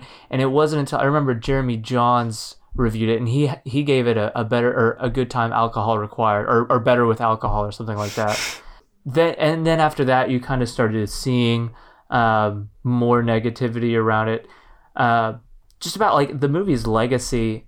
It's it's weird because I feel like it is it's a very very fragmented legacy. Like it's got it, it depends on who you ask where there are people who just dearly love this movie and hold to it. And then there are people who like really hate it like put at the very bottom of the mcu um it's it's there there's definitely not like that there's no solidified idea um, even a couple years removed that's like this is what the world thinks of this it's still kind of like well depends on who you're asking And is really. it just me, or is this film oddly popular among people who don't really care about the MCU? I don't know if I've ever had a conversation about it with people who don't care about the Like, MCU. like or, or they like it well enough, like, oh, this film has real emotions and character drama and stuff. Like, I've never seen that before in the MCU, kind of thing. Hmm.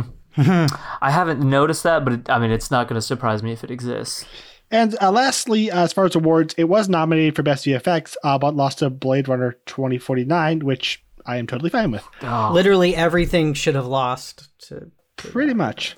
So I think that uh, pretty well sums up our discussion of Guardians of the Galaxy Volume 2. I hope you enjoyed our, our review. And if you did, I'd like to ask you to please head over to iTunes and leave us a rating and review. Um, and if you would like us on Facebook, we're there as Franchise Fatigue Podcast. We are on both Twitter and Instagram as at Franchised Pod. And if you want to find our other episodes, you can go to franchisefatiguepodcast.com. And where can people follow you, Josh? You can follow me um, at well. You can come join the Outer Rim, the Star Wars group on Facebook. We are over 600 members strong, as mentioned earlier on in the show, and you can find me and James and Gabe and, and Jeff holding down the fort there and enjoying our our Star Wars.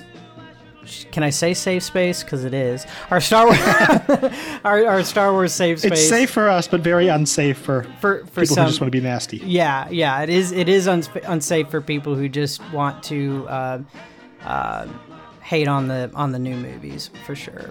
Um, and so you can easily find me there. Um, you can find me on Twitter um, at Josh Mesker. Um, and you can find me on Facebook by just searching Josh Mesker because honestly, you're not going to find any others as far as I, as far as I know. And where can people follow you, James? Uh, you can follow me on Letterboxd. I'm there as JL Hammery. It's J L H A M R I. Uh, Josh already plugged um, the Outer Rim, so I don't have to anymore. But what he didn't plug is Pop Americana, um, which is this thing that Josh has created, and we're all trying to contribute for. I'm super excited about it. Uh, I've got a lot of ideas for things that I want to write. Um, so definitely give that page a like uh, and watch as we grow that. So you can also find me on Letterboxd. I'm there as Gabriel Green. You can find me on Instagram as Gabe the Great Green, and they also have a YouTube channel called Greenery01, where I put out these uh, movie-based music videos that are, I think, at least, are kind of fun. They're really Um, good, actually. Well, I do enjoy them. I appreciate that. Um, now I expect you to say that every week. Uh, so uh, next week uh, we will be talking about Spider-Man: Homecoming, which is just a delightful film. So that'll be fun. So uh, thanks again for coming on, Josh. And until next week, we will see you in the sequel. He says, Welcome to the frickin' Guardians of the Galaxy. Only he didn't use frickin'.